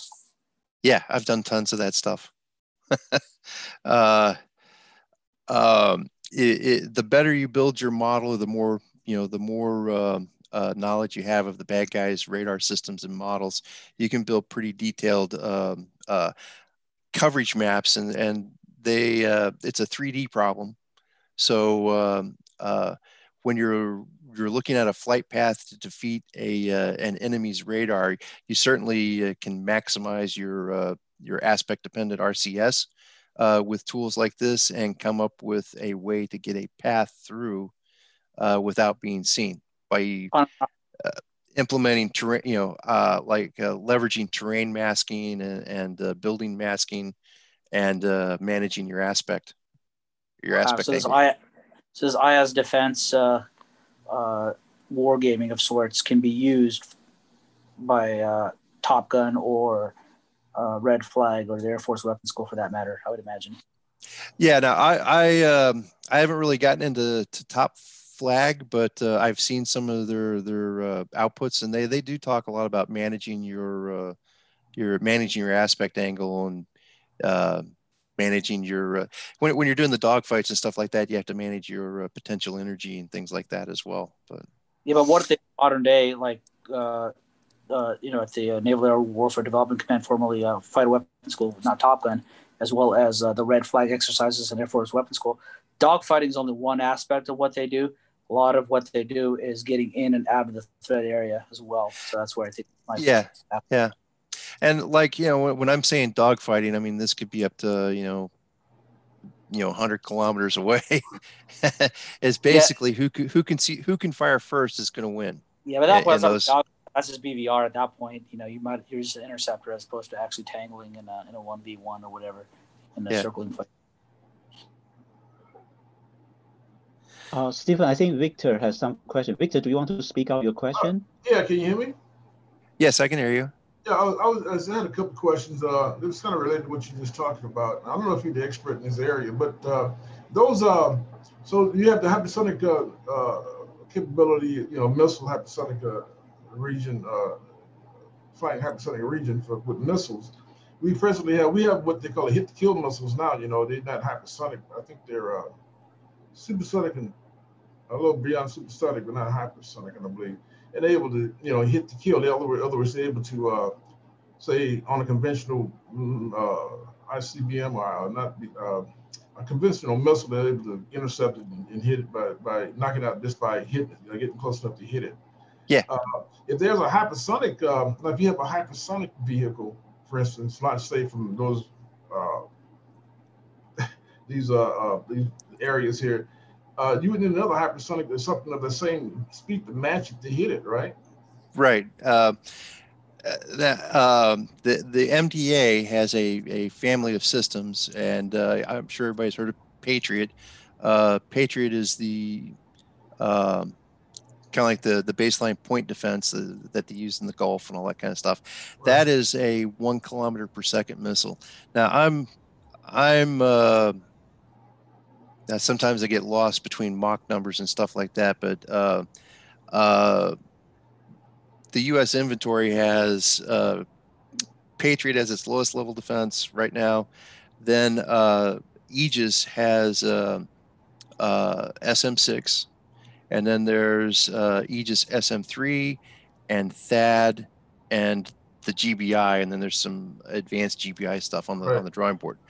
Um, you've got a uh, uh, Patriot's around one kilometer per second. THAAD is like three kilometers. Uh, uh, S M three is like around three kilometers per second. So is that up? Uh, and G B I is like around Five, five or six. I, I'd have to look those up to, to be certain, but those are really hypersonic. Uh, I, I believe those really are in the hypersonic realm. You think so? Okay. Uh, I was just wondering, uh, uh, and uh, the other ones I was trying to figure out, but it's sort of off subject. Uh, directional control for those hypersonic vehicles. Is it, it, I mean, sounds like a hypersonic vehicle has to be from point A to point Z, uh, or you know, you, you can't. You have to. Uh, calculate its trajectory, one-time trajectory from this launch to, to point of contact without having to uh, redirect it or anything. They can't be redirected or corrected in flight. Or... Uh, hypersonic can be re can maneuver in flight. Is that, that speeds? Uh, yeah. Um, I'm uh, uh, I work a lot with uh, the A G I, the the um, uh, analytical graphics that ANSYS just purchased. And uh, one of the things that I that I'm working on is they have a tool called Moxie, which it's an M B A uh, model-based systems engineering related tool. But the the main demo that we work on that is uh, maneuvering hypersonic. And so the theory is you've got a hypersonic uh, vehicle coming in, and uh, it has sensors on it, and it's uh, sensing that it's being detected by a, a uh, radar. This is in their example uh, scenario. Sure. So uh, it's sensing that it's being lit up by a radar, so it maneuvers, and it goes and does a, like a beam maneuver, which is like changing your aspect and flying in a different direction till it senses that it's not being uh, lit up by the radar anymore, and then it will return back to its original program course. So that, all, that happens all in a matter of seconds, I believe. Yeah, because you're really going fast, and and when you try to turn, you try to do a little turn, and it takes a a, a very large uh, turn radius. Yeah. All right. Uh, but uh, on the A G I website, I believe under if you look up Moxie, uh, it'll show you that that specific scenario where they're talking about uh, maneuvering hyper hypersonic vehicle. I see. Thanks. Uh, ballistics do a little bit of that, but not not like uh, the hypersonics do. Yeah, I was just wondering, because that's pretty high hypersonic speed. I was just wondering, you know, you have to say, have something other than flight control services to move that thing, because you go to such high speeds. That, uh, yeah, well, like I was saying, uh, uh, Patriot's the only, I think it's pa Patriot's the only system that has flight control surfaces on it. But in addition to the flight control surfaces, it has uh, uh, rockets, rockets that uh, that do the maneuvering for the end game. And it's same with all the other uh, the the larger interceptors. Mm-hmm. um, they uh, they don't really have uh, aerodynamic surfaces on them, uh, especially for the end game. And a lot of them are designed to uh, the bigger missiles are designed to do intercepts above the atmosphere, so they don't have any. The you know the the uh, control surfaces wouldn't help anyway. Right. That's that's true. Uh, Stephen, actually, just a quick question: is uh, that your uh, framework system uh, can handle something or something like a different way? For example, like debris from space or a uh, piece of the asteroid, you know, meteorite, those kind of things. Right. Um, this is just a framework, uh, okay. and, and basically, like I like to say, uh, you can do the same recipe with different ingredients. So whether it's a hypersonic or whether it's regular cruise missiles or whether it's uh, yeah, an asteroid coming in towards Earth, uh, it would just be a different tool that you would integrate into the uh, system to perform your analysis. But, but not the, but probably not for something like uh, uh, the drones, you know, oh. the drones. You... Uh, I, I just uh, finished doing a, a, an analysis and a proposal. It's called the uh, Airbed, uh, A B A D, Air Base Air Defense, and uh, that's specific to how do you defend an air base against D J I style drones, or these oh. like uh, class class five, I think. I forget what they're what they're called exactly, but uh, I went through and used these tools to design an attack drone to give a, a long range standoff capability that would defeat most of the stuff that that you would normally think about for an air base. And then we came back and designed a uh, architecture to defend against that. And then also uh, it, the A B A D proposal was for defense against uh, D J I types of threats and then a specific type of cruise missile threat. So we had to, de to design basically two kinds of systems. One system is only looking at uh, drones, at, at defeating drones, and one system was only looking at defeating the uh, Uh, cruise missiles, but there were common components to it. Like some of the sensors could be reused for both cases, and um, uh, we did have a uh, uh, a laser system in there that could take out drones, and given enough time, could take out a cruise missile. So you, you got like a primary and a secondary weapon, and we had to pull all that stuff into an architecture and show how it all worked together for the proposal. Hopefully, in a few months, I can show that presentation after yeah, the, hopefully, after yeah, the contract award. Yeah, well, everything unclassified, welcome, you know, you, you come back, you know, anytime you like. Uh, but one thing I was, because I saw a, a, the news, uh, there's um, somebody took a video or picture, there's uh, uh, near L A X or something. Uh, the some I think it's somebody wearing the personal uh, aviation system. It's just like Iron Man. you know, they're flying. Oh, yeah. If that kind of stuff, yeah. What can we do?